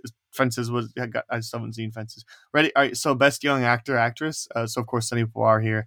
Um, Lewis McDougall from Monster Calls. I didn't see. He's really good. Um, he is actually really good. um, Madina Nalwanga from Queen of Kata- uh, Katwe, which I haven't seen. Um, Alex R. Hibbert for Moonlight, which I haven't seen yet. Um, Hailee Steinfeld for Edge of 17, which, like, that's a good one. But, I mean, Lucas Hedges for Manchester by the Sea. Like, I get why why Sonny Pawar walked away empty. Uh, yeah, I, I guess I can get behind that. Yeah. Unfortunately. I think I remember thinking though that uh, I liked Yeah. all the films nominated for Best Um, Picture that year except Moonlight, and Moonlight actually bloody won. so yeah, it was it was a stacked year. Uh yeah.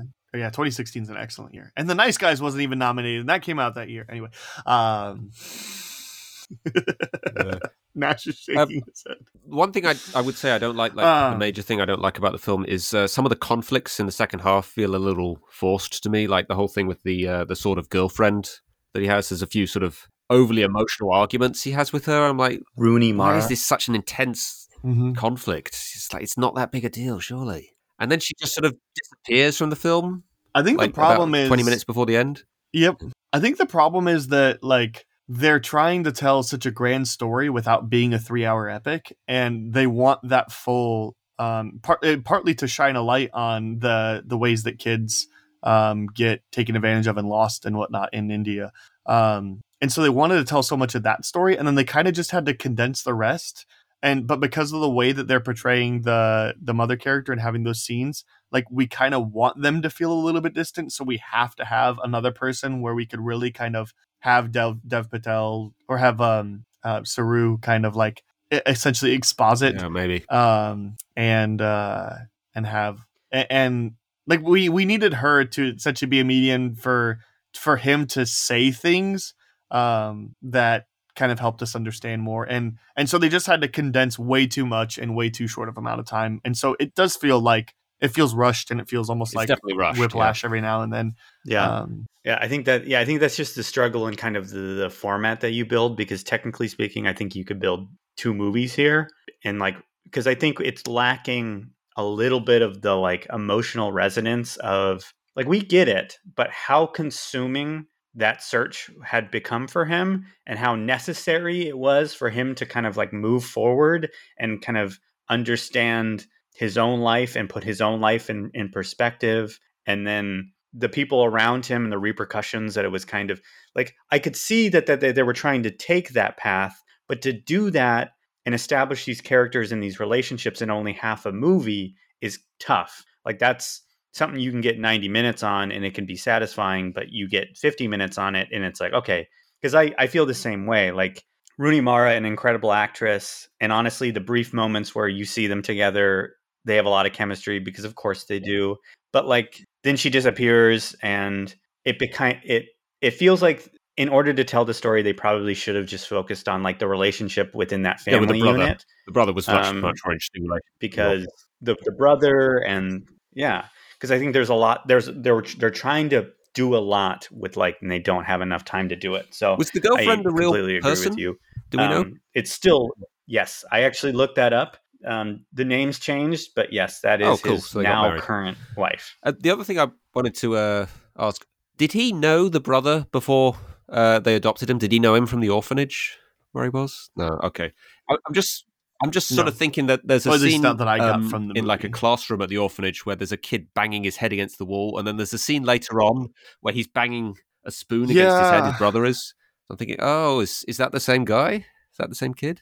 I Okay. think the kid in the orphanage was a little older i also i think they i think that person the kid in the All right. orphanage is, is named and Okay, i do right. not believe it's the same person i don't think it's the same person I um w- uh, one moment that I really wanted to mention um, is the moment where um, it's the end of the first act, where like it just kind of closes the the young Saroo storyline, um, where the the the new brother has come and and like Saroo is still adapting. He's and the and the parents are like being really patient with him, and now they've got the the new brother, and he's just not having it. Um, he is there. There he is. There is. Uh, this kid needs a lot of love, and um, uh, and then you can just kind of see how that like wears. And you know, Nicole Kidman sitting there crying at the table, and Saroo comes and hugs her. I think that was like to me that was the biggest emotional release of the movie, um, even more than Saroo being reunited with his mom. Uh, and maybe it's just because it's like my connection I have with my mom, because like nobody wants to see mom sad, right? Um, so um, so like I thought that was a really great moment, and honestly, I was th- like I'm thinking after the movie ended, I was like, it's not the whole story, but like if if if if that if that was the movie and then you know if that if that was the movie and it was say 20 minutes longer and then there was just a Saroo was reunited with his family 25 year, years later because of Google Earth I might have I might have I don't want to say liked the movie more or like anything like I might have it would have definitely felt like the less of two halves but like a or the less less of the like this is two halves of a movie but I just I felt like that felt like okay, we're we're here. This this feels like a good ending. Um, anyway, I just Yeah, I, I really wanted to highlight that moment. moment. I thought it was a great moment. Um, I I wish the movie was just a little bit longer to kind of explore that second half a little bit more, and I would maybe like a little bit more of a bridge from that Yeah, first twenty years is a big time skip. um like maybe just a little bit more well and 20 years of of of then having to be filled in on exposition and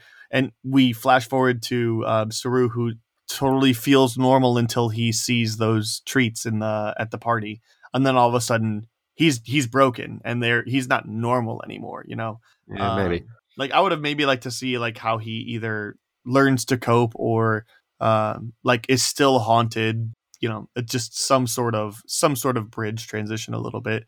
Um, so uh, a little bit more. And um, my my wife had um, had one complaint about the movie, and uh, I mean she she ultimately I think didn't like it anywhere near as much um, as I did. She's like it's fine, um, which is a bit of a shame, but she her big thing is she she thought it felt very like artsy um and the cinematography in this movie is just gorgeous um i maybe agree that sometimes like it takes a little bit away but like so much of this movie is atmosphere and understanding and especially the cinematography in that first half like really feeling like you're on the streets with him just watching you know people are passing by and um and just the the places that he goes to um yeah just uh and and the shots of that water tower um yeah just uh i thought cinematography was gorgeous. Maybe it's a little bit too artsy at some points um and maybe like that could free up a little bit of time to make it feel a little bit more tightly paced but uh to me one thing we haven't touched on at all and it's the big home run winner in this movie it's, It's- the it's- score. I thought nice, the yeah. score was the best part of this movie that's kind of saying a lot because we talked about how how the two actors that play Saroo are excellent.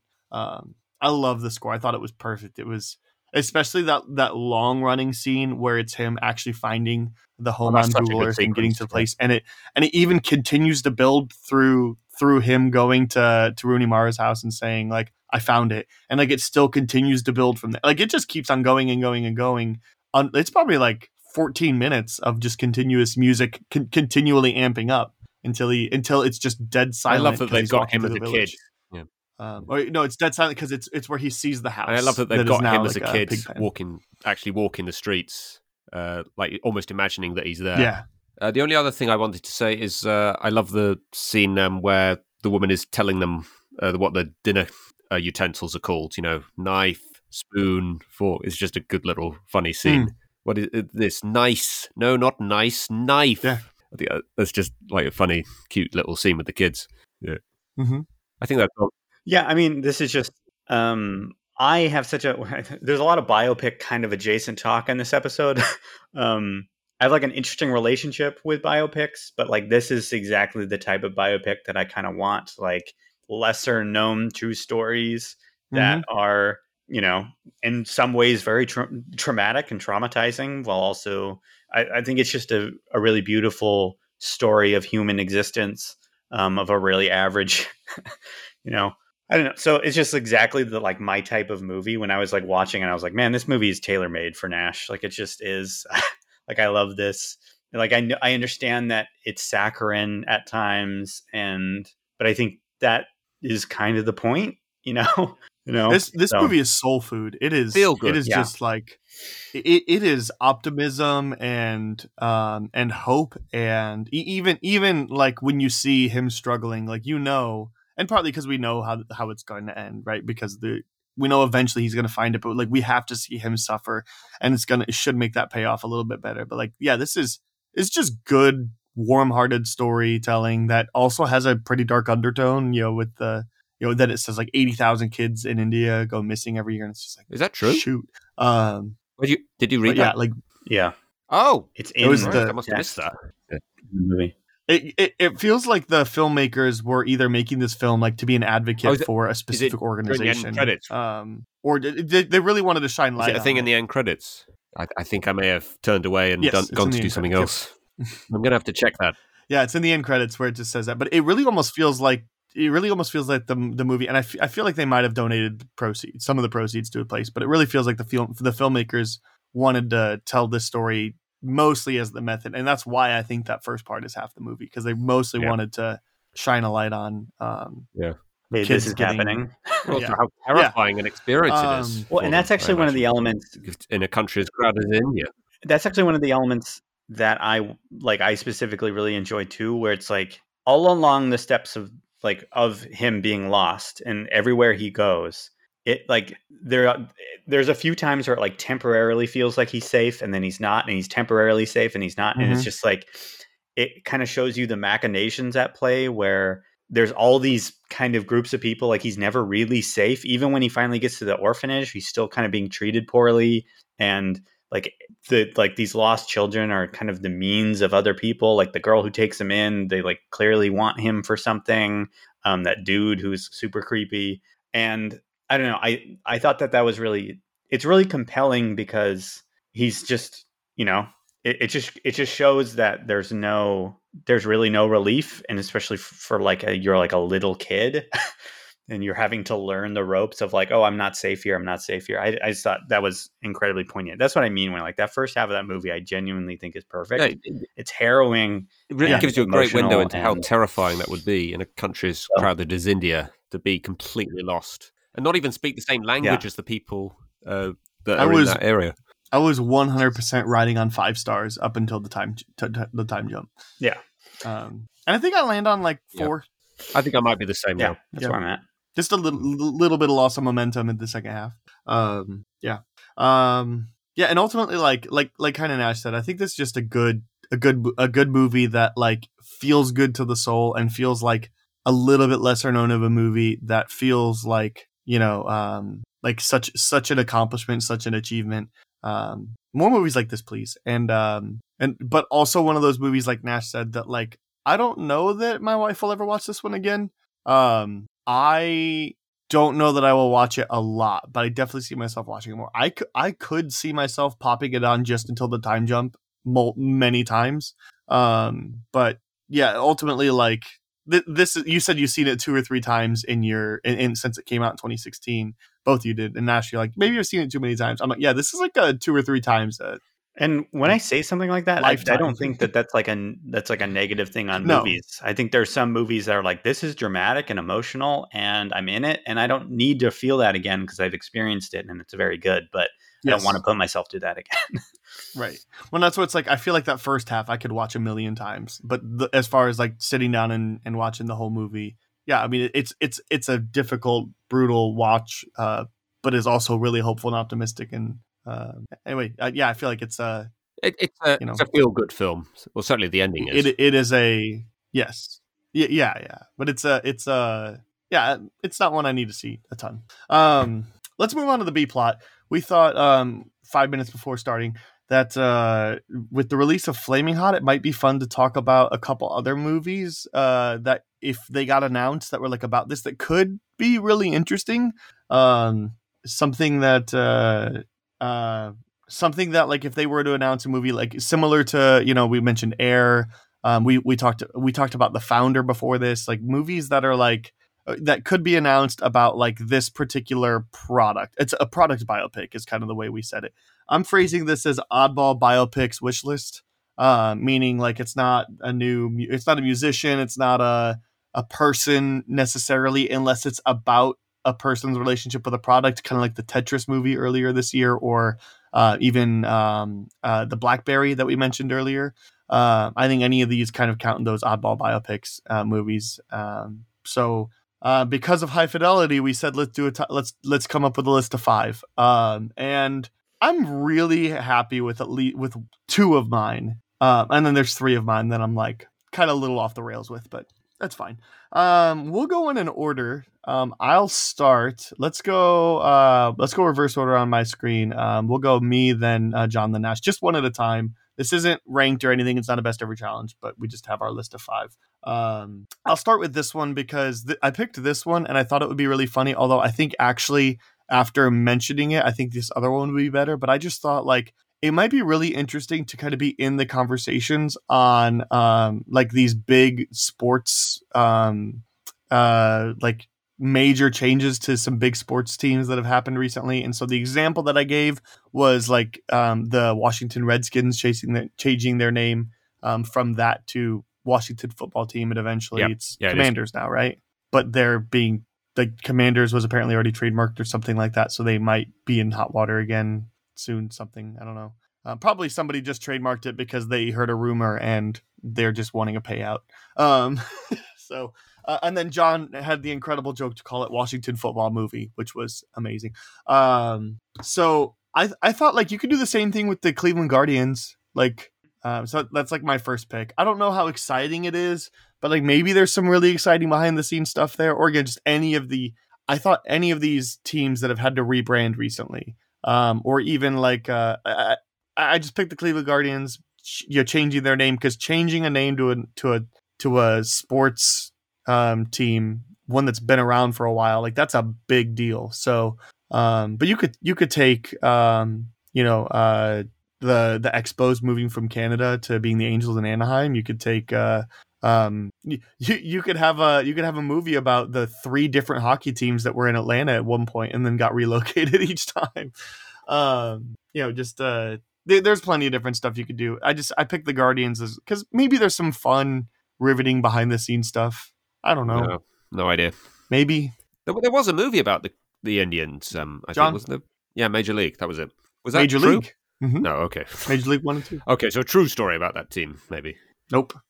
yeah, yeah.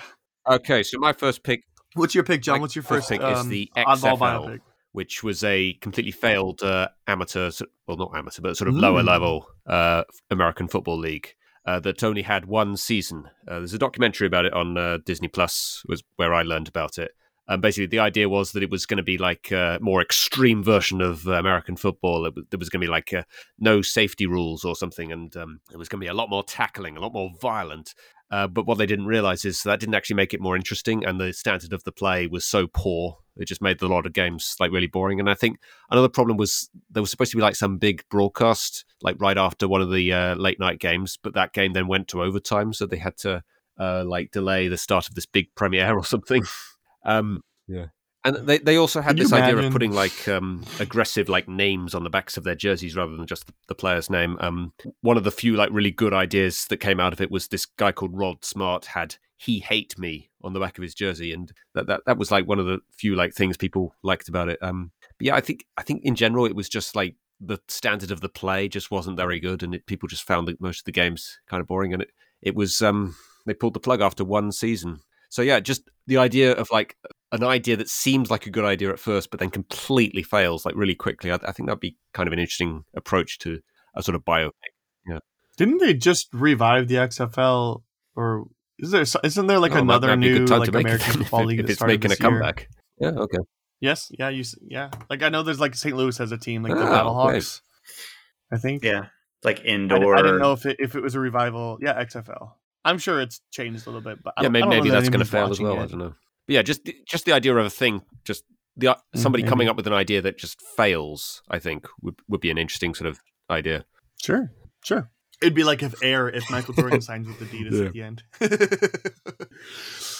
All right, uh, Nash, what's your first pick?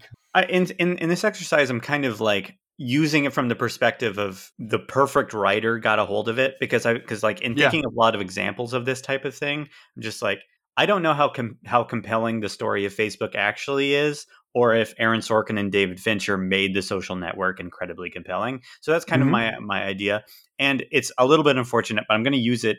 I'm going to use a more specific example of something you said, Aaron, because it was my it was my example of where we're all doing sporting right at the beginning, but the how a team decides to move, and I'm specifically thinking of in in conjunction with the Oakland Athletics Mm-hmm. moving to the to moving to Las Vegas. I think a story, particularly because we have Moneyball, which by many people is considered the best baseball movie, and there's so much interesting. And there's so many interesting elements to a really historic franchise, a franchise that has had some of the premier power hitters through the steroid era, and they had World Series runs where they were there three years in a row. And there's so much history for that team and all of a sudden in like a in like an instant a few years ago they were in the playoffs. A few years ago they had incredible players on their team and now they are historically bad one of the worst teams in the history of north american sports. Like we're wondering if they're going to win 30 games out of a 160 game season type scenario. It's crazy. And so the idea of kind of it doesn't have to be about that, but it's inspired by that. Like the politics going on behind the scenes to move this billion dollar industry from Oakland, institution of Oakland, California, to Las Vegas. I think that would be interesting. Um, like the behind the scenes machinations. Yeah, okay. I did think about Sequel that. to I thought that'd Moneyball, be really interesting. Um, Yeah. Uh, yes. kind of. Well, I'd be down for that because Genuinely, Moneyball yeah. was incredible. Yeah.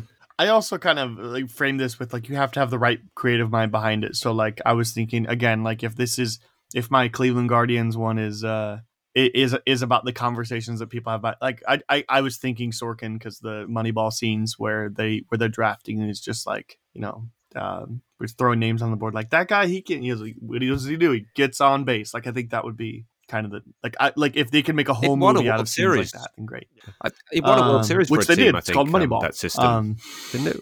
Or I? No, it didn't. No. Oh, yeah, the, yeah, that was it. The Red Sox well, used Red the same Sox. system, and they they won a World Series. Yeah. Yeah. Because that's what it says Yes, at the I end. Because. Billy Beane was Yep. offered the Red Sox role. Red Sox eventually won in 2018. So, um, yeah. Um, now it helps when you have players like Mookie Betts, but um, yeah. Um, but yeah, Oakland hasn't Okay, won right.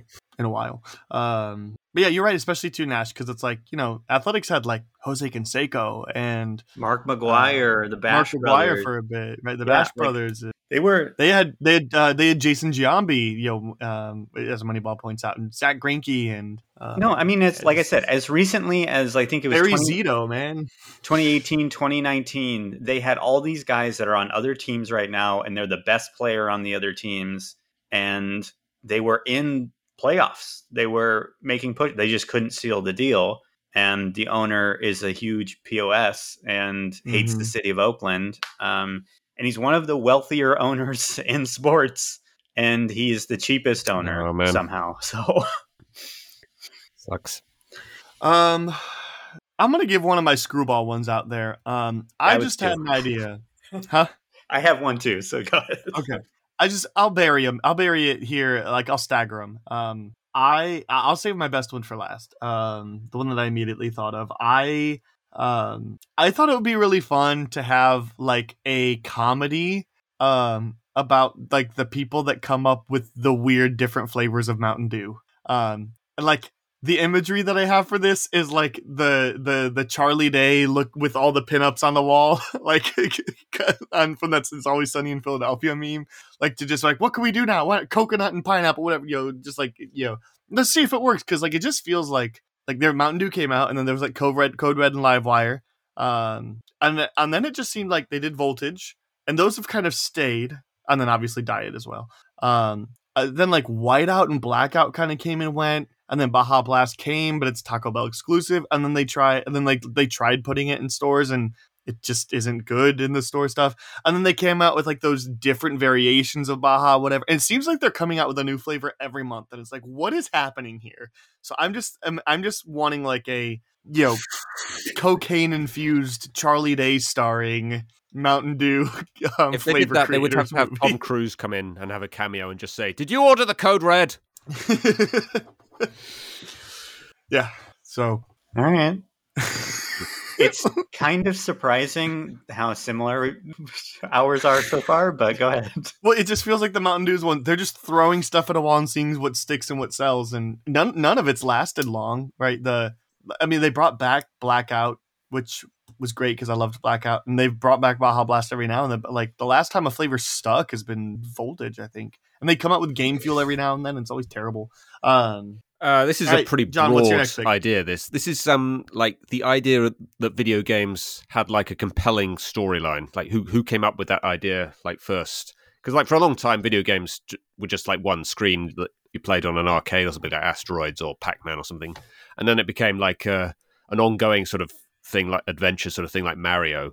But then they also then they came up with this idea, like maybe late eighties or something, that you could have an ongoing story of like you were actually playing as an actual character in a story and that was developing as you were progressing through the game.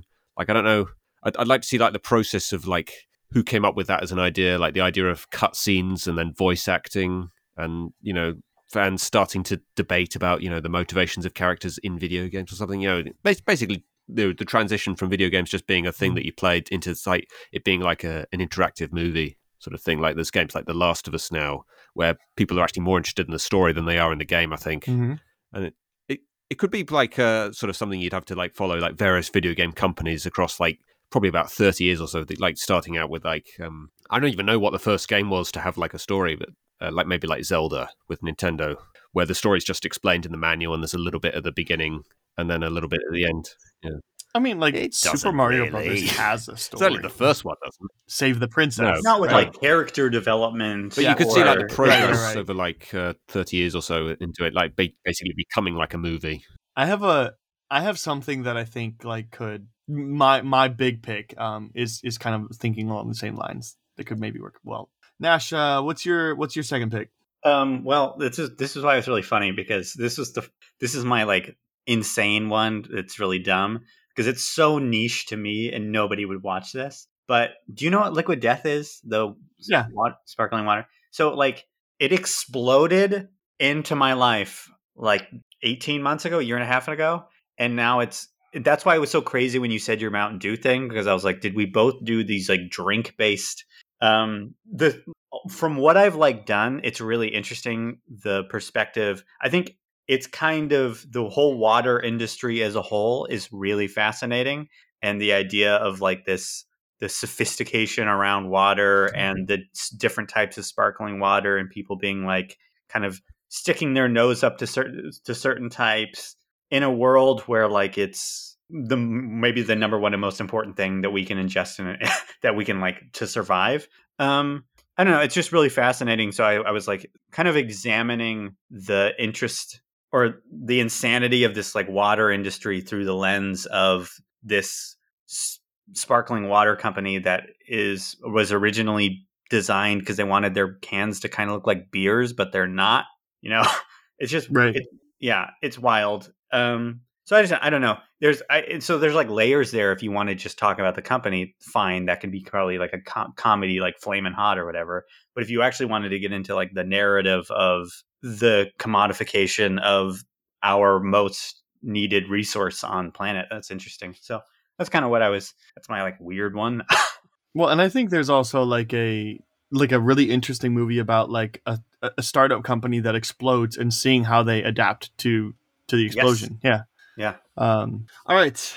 Round 3. Uh, I'm going to give my other one. This is also a drink related one that I had. Um I thought about I th- I thought specifically lines of the founder. I'm like what's a story like the founder that could be really inter- that could be really interesting. And I started to think about like I think this could work in a couple different ways, but I think the best story is is to do essentially the founder, but with Anheuser-Busch. And what a weird, like, regardless of whatever stupid political opinion you have about beer. Um, like, oh, that's the woke beer company, right? right. Yeah. Woke yeah. beer. right. i don't know this at all Um, yeah, because, because they, because they, because they distribute um, Bud Light, Budweiser, and uh, plenty of other different um, things. By the way, Stella Artois. They they they distribute Corona, um, and yeah, and Stella Artois. They they they distribute a lot of things, even though they don't, even if they don't necessarily make them or didn't start. They've acquired a lot of them, or at least a lot of distribution rights. Um, but I thought like it, it seems clear that like Bud Light is is the most like widely available, widely accessible, highly hi- highest selling beer like everywhere in, in in North America. And it's like I want like I think you could do the founder about about a beer, right? yeah yeah. So and you could also you know have some of their pitfalls along the way and whatnot because they've made bad PR choices in the past and um, they certainly have not been reacting well um, to their backlash this time. But whatever whatever stupid political p- opinion you have about beer, just, i have to say i love budweiser's ad it. campaigns Um, that they've had over the years just- Yeah. just drink Yeah. this thing. Yeah, they- they've always had really good ad campaigns, typically. But yeah, uh, I think yeah, you do the founder, but with beer. Um, and I think e- and I think either you you do that with Anheuser Busch, or you could even do that with like Jack Daniels. Like Jack Daniels seems to be like the most prominent, popular, you know, um, relatively affordable bourbon. So like, yeah, I think you could do that. Uh, yeah, mine is uh, Okay. sports John, free agent. Uh, next one is sports free agency. Just, uh, I think this idea came along like in, in the 30s Oh, or yeah. I think one. it's Good been in. American sports for a long time. We don't really have it in British sports. We, we, we sort of like have like um just sort of giving another team a lot of money for a certain player. You know, it's like you know, how you would sell a product to a um a person like uh, yeah yeah yeah Yeah, like on Yeah, loan, they're- they're right? Like or, players are you like know, on if loan player's for clubs, under contract, right? basically, you know, you can only have them if you give me a load of money. There's there's no like state when the player changes teams in this country where he's a free agent basically and just independent. So, uh, but that's been in American sports, I think, yeah, for probably close to 100 years. I think is it like is it that old? You, you guys know? Yeah, okay. So yeah, Yeah, that could be really the- fun. That how could be a really about interesting an movie. idea Uh, to start with off with. I, I think that would be kind of interesting to to see Hmm. who first thought of that as like a, oh yeah, just a, a player having the independent choice to just choose a team where he wanted to go. Well, I, I mean, I think the idea is just like that, or at least the way that it works is just contracts expire and and either they don't want to re-sign with the club or Yeah. whatever. And like, yeah, I think that could be really interesting. I kind of like I didn't see it, but like I hear draft day is pretty okay. So draft day, but free agents. I think you could do trade deadline day too. Oh, that, could be, really cool to see. Yeah, really fun. we have something like that in this Mm. country. We have a transfer window where you have to get your transfers in by like uh, eleven thirty, I think Okay. uh, it is, and they have a whole thing on like the sports channels in this country of like it's deadline day. And uh, there was actually a story a couple of years ago where uh, my local team, Yeah, uh, yeah. well, it's about an hour's drive from here actually. Uh, they had agreed to sign this player called Daniel James. He had he had his photo taken with his new shirt and everything. He'd signed a contract, but there was some some sort of like technicality with the team that he was being transferred from that uh, he couldn't. The owner couldn't get through to them on the phone by eleven thirty. So the whole the whole deal was just cancelled. It just just did not go through at all. It's like a really embarrassing moment Mm. for the club.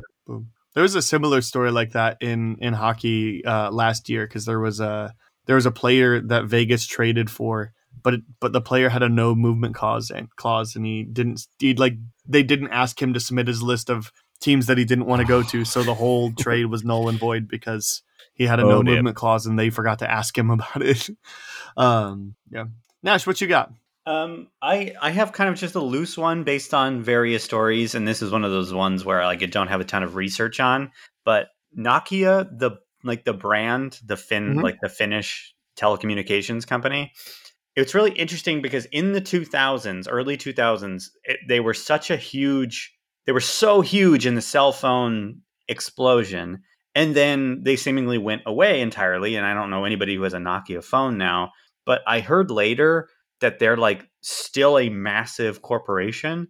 Um, and so I was kind of like, like I, I think there's some like interesting ties between Finland and Japan and how they uh, interact with each other. And I just think that it could be interesting to have the perspective of like, not Nokia phones were everywhere. I feel like Yeah. everybody had them for like a year or two years, and then they went away. And to see like how a company pivots from being a billion dollar industry and they're like at the forefront to now being completely behind the scenes yet they're making even more money. It's just like an interesting pivot. There's like some weird stories going on about like nokia and weird relationships between people and how it's still this huge corporation even though like we never hear the name anymore. Um actually i don't know about the uk but i don't hear the No, name I, anymore I but definitely don't. It's just it, it, it, like fascinated me when I read the when I read an article about it, and I'm like, this is the type of thing that I would like I would like to see like on the screen, like this type of crap. So yeah, I was just looking because so like they were huge and um they were they were all over the place and then they were still completing and then it seemed like the the Motorola Razor kind of took over but that was right before smartphones came in so as soon as the Razor was done then it was iPhones and Samsung Galaxies I think Um, they are like huge in Japan though. I think like s- like well, I a- looked I just went to their website and they have a, a like a semi decent sizable lineup and they and they also still make like flip phones that are like modernized for people that don't want to go to a smartphone I know like a lot of old older people, with whatnot. um, those kind of phones. um, but it still like is There's, there's actually an little old lady that I work with. Um, Yeah. She was being shown a smartphone one day because it was something she had to do work on, and she was tapping this touchscreen like this, sort of like really hard, because she she had never, literally never used a smartphone before. and then so and then the other thing too that I know um they uh it, it- and it looks like here uh they they were bought by Microsoft um, at least their their Wow. mobile device business in 20, 2013 which makes sense because that's when uh, Microsoft was trying to do Windows Phone and I I had one and I had a Nokia Windows Oh. Phone so oh wow okay um, well you learned something So new. I, I, I think they just they just said, "Cool. Well, they're gonna make our Windows phones, and and it's gonna be a hit." And um, I liked my Windows phone, but um, their place, their their store was a travesty. okay. Um, it's what killed it. To me. Anyway, plus they were way late to the game. Anyway, yeah, that'd be that'd be really interesting. especially like at that point, if they sold in 2030, you know, they, I'm sure they, I'm sure they would not be worth as much money as they were bought today. But yeah, especially if they're still big in international. Um, for my second to last pick, this is kind of one that I'm like, sure, maybe that would be kind of fun. I have this kind of in mind to be a documentary. Um, but I don't know how where this idea started. I I think it was just desperately clinging for to try to find something else. Um, since we kind of came up with this so late, and I think there's a really good idea here, but it's also kind of a really stupid idea. But part of that is why it is such a good idea to me. Um, I want a documentary about the making of the disaster artist, which is about the making of the room. Cause and and here's the reason why is they are so meticulous in the disaster artist about like trying to make sure that even like shots are framed up right and makeup and hairstyling are really similar and whatnot. Like and, and, and like if you if you watch the disaster artist as the credits roll, they show side by sides of uh, of like the actual movie The Room and the part and the parts that they filmed um, to make for the disaster artist. And I'm just like, like I think it would be really interesting watching them study this bad movie so they can replicate it for their making of a bad movie. So this is the making of the making of It's a, a, great bad movie. movie. about a bad movie. Yeah. so I, I, I think it only Uh. works if it's a documentary though, and at this point, like you know, so maybe even a behind Well, the if, scenes. there, if there was nothing filming the behind the scenes Which when I'm they sure were there is making it, one, you can't really do that. I don't think. Yeah. Right? So yeah. Anyway, that was I don't know where that idea started, but I'm like, yeah, that could be fun. Um, Uh, John, what's your I just uh, realised next three pick? of mine are uh, sports related. Um, drafts similar to like free agency that I just suggested. Um, just the idea of coming up with uh, the, the idea of drafts of rather than just like the best teams picking out the best players from that were coming out of college. You know, making it a bit fairer and letting the worst team have uh, the first pick and, and sharing them out equally. You know, each team has one pick in each round.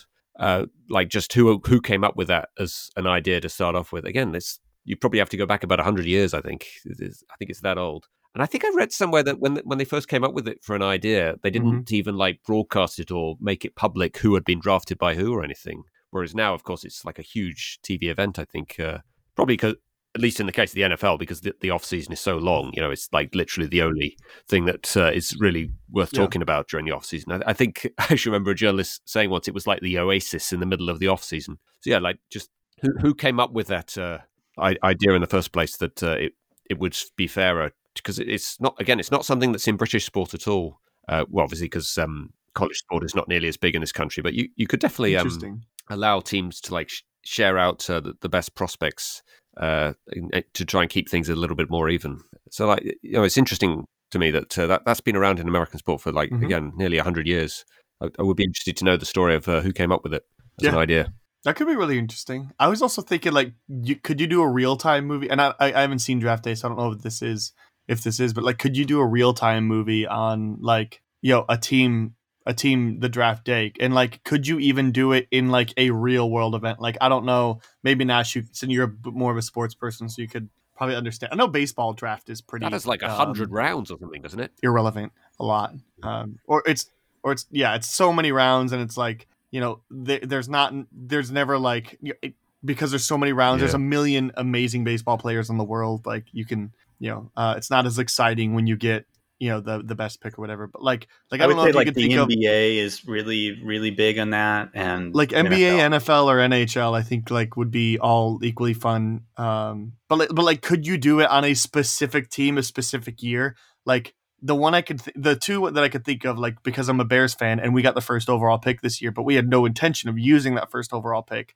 and so we traded it away. So you could do it in a way that was like you know this team with all the power and choosing to decide their future and and what all the pressures were, but all the pressures and whatnot. You could also do it on the um uh shoot the Charlotte, right? Charlotte had the like third overall pick the year that they like drafted Kobe Bryant, but they had already made an agreement they were going to draft him and trade him to Los Angeles for something like like I don't know if, unless you can think of like uh like I think there could be a really good like real time real life story of this really this time this th- that a particular team just stole maybe. the draft. I agree.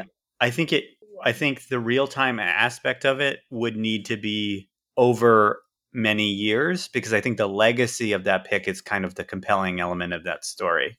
Well, I think if it's based off a real story, then it has to be made, you know, ten years after a player's career is over. You know, make it make it Cleveland the Oh, year they draft LeBron, right? Yeah, Um, or or, or make it about like you know some team that um that that just it all ends like they're all like all right cool and it gets down to the end of the wire and they're like, all right seventh round Yeah. pick whatever who cares we're just, these are these are gambles and then it winds up being well, that like would be uh, Tom Brady, I suppose. uh, the Tom Brady I don't story. know an NBA uh, yeah that'd be Tom Brady absolutely yeah One because he was like a late round pick. pick so Uh, Is again, it's another documentary I've seen. Yeah.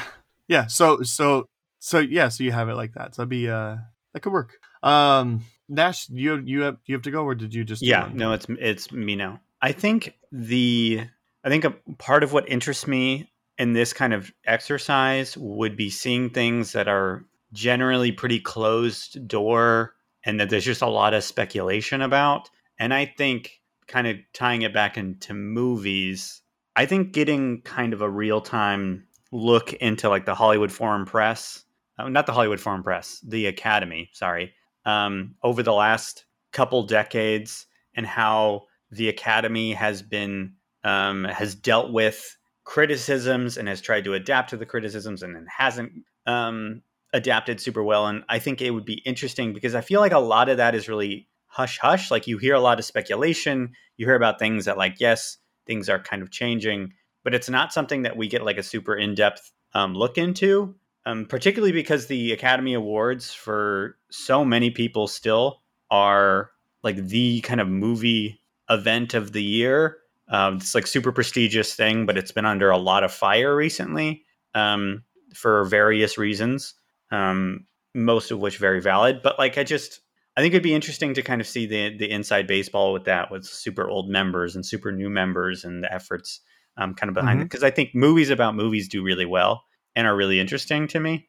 Um, so I think that would be, and that's like a huge, such a huge part of like us talking about the Oscar-winning movies. Who are who is this group of people who is making that decision on behalf of all movies? That could be a Um, very I don't know. controversial film. Yeah. Yes, I know. I just I'm imagining 12 angry men in my like which it's a, it's a room full of guys talking about talking about it in a very passionate way is kind of the way I'm visualizing it. I think it'd be great. Um from based off of what you gave off. So yeah.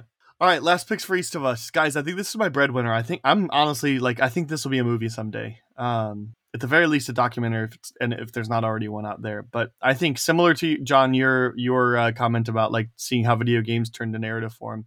I think there's a really interesting movie to be made about the development of the PlayStation 3. Um, for the big reasons being that the PlayStation 2 was like a mega, mega hit. Um, and they kind of like went in their own way away from like, you know, Nintendo. Like they'd kind of split. Um, like, so there wasn't really a ton of competition.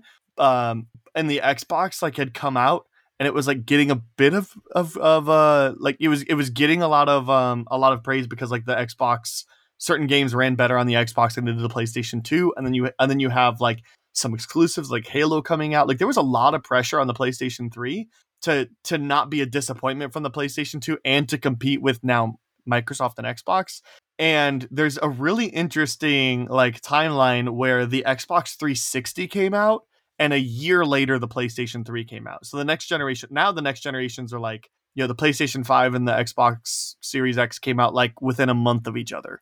Um and so did the Xbox 1 and PlayStation 4. Like you it kind of has to be that way, but PlayStation 3 came out a full year after Xbox 360, which means the Xbox had the upper hand and by all means should have ran away with that generation, but they didn't. They lost it partly because technology was better a year later and partly because of exclusives and things like that. So um, I think you have a movie about it starts the day that Xbox 360 um, is announced and it you know ends with the launch of, with the like launch of the PlayStation 3 and you have them discussing all these different options and and whatnot because like the PlayStation 3 had a Blu-ray player as opposed to a DVD player. That was a big selling point because a lot of people just bought them instead of Blu-ray players because it was cheaper.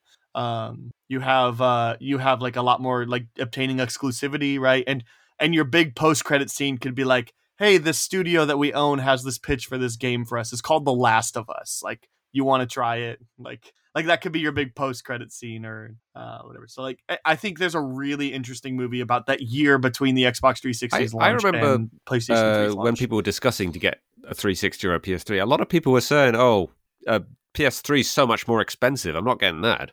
And it was because of the Blu-ray. It- they had to charge that much. it was Well, it was. Uh, it came Yeah. out a year and it later was and because was of hundred Blu-ray dollars that more it was expensive. That much. So I, I think a lot of people were saying that uh, you know they shouldn't Yeah, have bothered yeah, with Blu-ray absolutely, when it first came out, but I, I think they definitely got it right now. Because I, I, Well, yeah, there were a lot of people that were just like, whatever, No. we already have DVDs. And Aren't those good enough? And then no, they weren't. yeah, So it and was then the same of course a lot response of when people I think bought out. PS3s because of the Blu-ray. That's definitely why I got a PS3 eventually. Yep. Yeah. Because Blu-ray players at that point were the same price as. I mean, people still do that. Instead of buying a Blu-ray, you just buy an Xbox. Because, well, I guess not not so much anymore. But um, yeah, it, it- but it definitely was the case for that like Xbox uh, with like 4K players though. Specific people will buy video game consoles instead of a 4K Blu-ray player because those are expensive. Um, so yeah, and so people bought PlayStation threes instead of Blu-ray players because Blu-ray players like four or five hundred bucks when they came out. Yep, it's just easier. Why not just buy a PlayStation three? Okay, should I do Mhm. my last one? All right. My your last, one pick, Mm-hmm. is uh, just Netflix, just in general, just the two sort of ideas of like streaming being like the, the normal thing that w- the way that people watched movies at home, uh, and also the idea of the the streaming service series that Netflix started. You know, where they started it with House of Cards. It was like the first streaming service show of like first of all the idea that streaming services would have their own shows, and also uh, the whole season dropping at once. Like I think it'd be interesting to sort of see who first suggested Mhm. those as uh, as like ideas. Um, of course, this would kind of be probably a kind of meta sort of movie because it would probably have to be a Netflix movie. Um, I think um, there's something that's been on my watch list for a while. I think Prime Oh, Video okay, so has a it's- be documentary meta about. Netflix. yeah, m- maybe I suppose uh, to sort of make sure there's no uh, accusations of it being like just self marketing or some self promotion or something. It would have to not be a Netflix series. Yeah, I actually think yeah, I think the best movie it would would be, be would come from a different distributor because I don't know if Netflix that's would true, be yeah. honest about all of their faux pas. Yeah, there's one. It says included with Prime. I don't think it's an Amazon original, but it's called I'm gonna have to watch Netflix that. versus the World. It's a documentary about Netflix. Oh, six point eight right, on IMDb. I don't know if it's any if it's any good. It's just been on my list because I've been curious. But even like, there's so many things that go into that. Because like, if you watch that last blockbuster ne- documentary on Netflix, like it mentions how uh, Netflix offered to buy Blockbuster at one Well, the point. guy that founded Netflix, I think, Um, didn't he work at Blockbuster? Or no, no, no, did he use Blockbuster? no, no. It was it was it was I can't remember now. I don't remember. I don't know. No, but it was no. I think I think Blockbuster, Blockbuster, uh, Netflix offered for Blockbuster to buy them, and Blockbuster turned them down. I'm sure I read That's some, what it was something to do with Blockbuster. Uh, either he was using Blockbuster or he, he was working at Blockbuster and he, he didn't like the, the idea they had going forward or something, something like that. Yeah, that, that that's something that they could have in, in a documentary or a biopic about Netflix, I suppose. Yeah, no, that's a really good idea. All right, Nash, finish this off. Well, I apologize, uh, but we're going to go right back to the world of sports because and I'm a little bit cheating because this is kind of happening a little bit already. But I I would love a and if it's not a movie, I would like like a like like a Last Dance era or a type of series on the steroid era in baseball. Hmm. Um, and I want to get into the nitty gritty of how how it came to be, why it was happening, the types of conversations that were happening, kind of underneath. Like, who were the people trying to influence these stud players? Was it the players themselves? Because so many players today will say that they had no idea what they were doing, which is like objectively maybe a lie, like probably a lie in all of the case. Um, I'm in a little bit cheating because it was just announced that Barry Bonds is going to have one of like a, a Last Dance type thing with I think HBO, but I don't know if he's fully committed to it yet. So I'm like a little bit concerned it's not going to be as fully encompassing as it could be. But I just think that era in baseball is so interesting and it influences the future so much. Like we refer to it in this kind of mythical way of these jacked up roided dudes hitting bombs 70 home runs a season and everything and it changed the landscape and i think the behind the scenes of what was going on at the player level and at the the if if players were being asked to do it or maybe against their will or whatever i'm not saying i just think there's like it's ripe for picking apart the threads um and if you could get any players involved at all i think it'd be fascinating to kind of go into the behind the scenes of how to cheat at a professional level for so long and like it be a gray area. Yeah, that, that sounds be pretty int- cool. I that that I mean that season of McGwire and Sosa going at it with Jun- with Ken Griffey Jr. in the mix there for a little bit was like that's riveting stuff, man. Yeah, yeah, and I'm just like like just breaking down like over the over like I said over like a Last Dance era of that Mhm. era of baseball and the different figures and the people, and then somebody like Ken Griffey Jr. who I don't think ever was connected to steroids, so like the difference between him and and A Rod or whatever. I don't know. sounds It's like a good idea.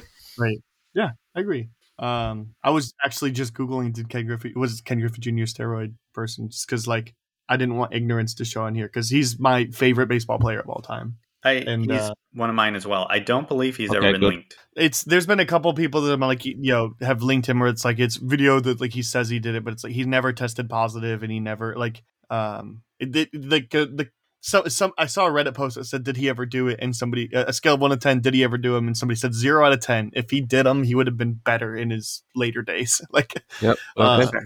That's you know, he had a really really miserable end to his career. So, unfortunately, um, well, his career as a player, he's done well as a man. analyst He's done well in life, obviously. now. Yeah, yeah, um, yeah.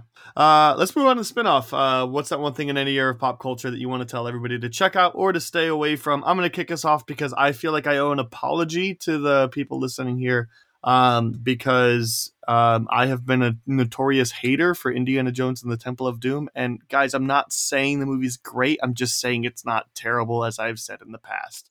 I, me and my wife watched, uh, rewatched Raiders, Temple, and uh, Last Crusade. Last Crusade still by far the best. Um, and we're gonna get to Kingdom of the Crystal Skull here soon, definitely just before Dial of Destiny comes out. Um, but uh, I have been on record saying that the Indiana Jones trilogy to me is Raiders, Crusade, and Kingdom. Um, and and I would just if there's one movie I could re- remove from canon, Temple. And guys, I've just there's a lot that doesn't work about it, but I have over exaggerated how bad the I thought the movie was. Um, I think genuinely the last time I saw it, I hated it, and then I watched it again. I'm like, you know, that's it's it's not good, great, but it's not bad. It's okay. It's fine. It- and and short round steals it. So, um, but as good as short round is, the the female, the, I don't even remember. She's terrible. So as good as Willie. she is, she is She's called. worse on the other end. So Willie, okay, as good as short round is, um, equally on the opposite end. Um, okay, um, so I just quick apology, um, or reser- re- uh, amendment or whatever. Um, I will I will confirm my judgment on Kingdom of the Crystal Skull whenever we get around to seeing. Uh, Nash, why don't you go next? Well, um, I'm just gonna go pretty ro- route one. Um, Across the Spider Verse. I have seen it now um, one and three quarters times because I had to leave the theater for um, a reason.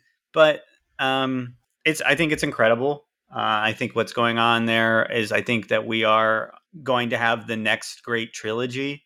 Um, I think it is every good every bit as good as the first one and then deepens it and makes it more emotional and the characters are are fantastic um, it is doing something for animation that animation needed for a long time and it's like it feels like a lot of animated movies are trying to do what the first one did well the second one's taken it even further it's not just redoing it it's beautiful to look at the soundtrack is incredible it's wonderfully acted um, and i've been telling people like I never really had a Spider-Man. Like I never had like a, oh, Tobey Maguire is my Spider-Man, or I don't. I didn't really. It all kind of was like, yeah, it's Spider-Man.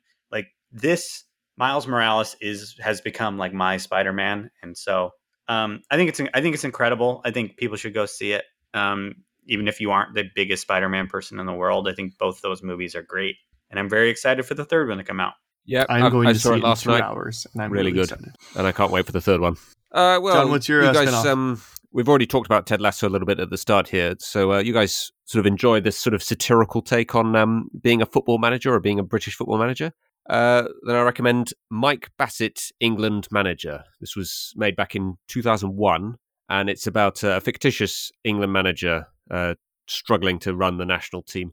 Uh, the the national football team uh, in this country has kind of a reputation with constantly like underachieving and just not being anything like as good as they should be. When you consider the fact that we invented the sports, you know, people sort of feel, and certainly when you look at the caliber of the players that are in the England side, like every single season, they should be like up there, like making quarterfinals and semi-finals and finals of major tournaments, and they just for years were not getting anywhere close. Um, and I, th- I th- this film is basically based on um, one particular infamous England manager called Graham Taylor from the mid '90s, who uh, could not even get them to the World Cup in 1994. Uh, they lost to like Norway and the Netherlands, and they were actually losing at one point to San Marino. Um, and uh, so it's sort of based on that kind of complete failure, and it's it's a kind of a very satirical take on the idea of being a manager. There's a lot of things he messes up, you know, would just never happen in real life. But it, it's a good like sort of like behind the scenes. I think it's supposed to be like a documentary, basically. It's a bit like The Office sort of style thing uh, of like um, him in the dressing room getting completely mad at the players for not playing well, and the sort of ridiculous sort of systems that he comes up with to try and improve the team. Um, and uh, it's also one of the last things that uh, was done at the old Wembley Stadium before it was demolished. They did, did a lot of filming there. So yeah, if if you enjoy like the satirical take on being an England manager from Ted Lasso, this this is kind of like uh, another idea of it with uh, Mike Bassett, England manager. I, I don't know if it's on anywhere in America, but it's uh, it's on Amazon uh, in this country. Nice. Um, quick search. It is on Tubi and Prime Video in America. Yeah, I just added it to my list. Uh, yeah, I added it to my list when you put it in the Slack chat. I'm uh, but now I'm more excited because that's that was a really good pitch.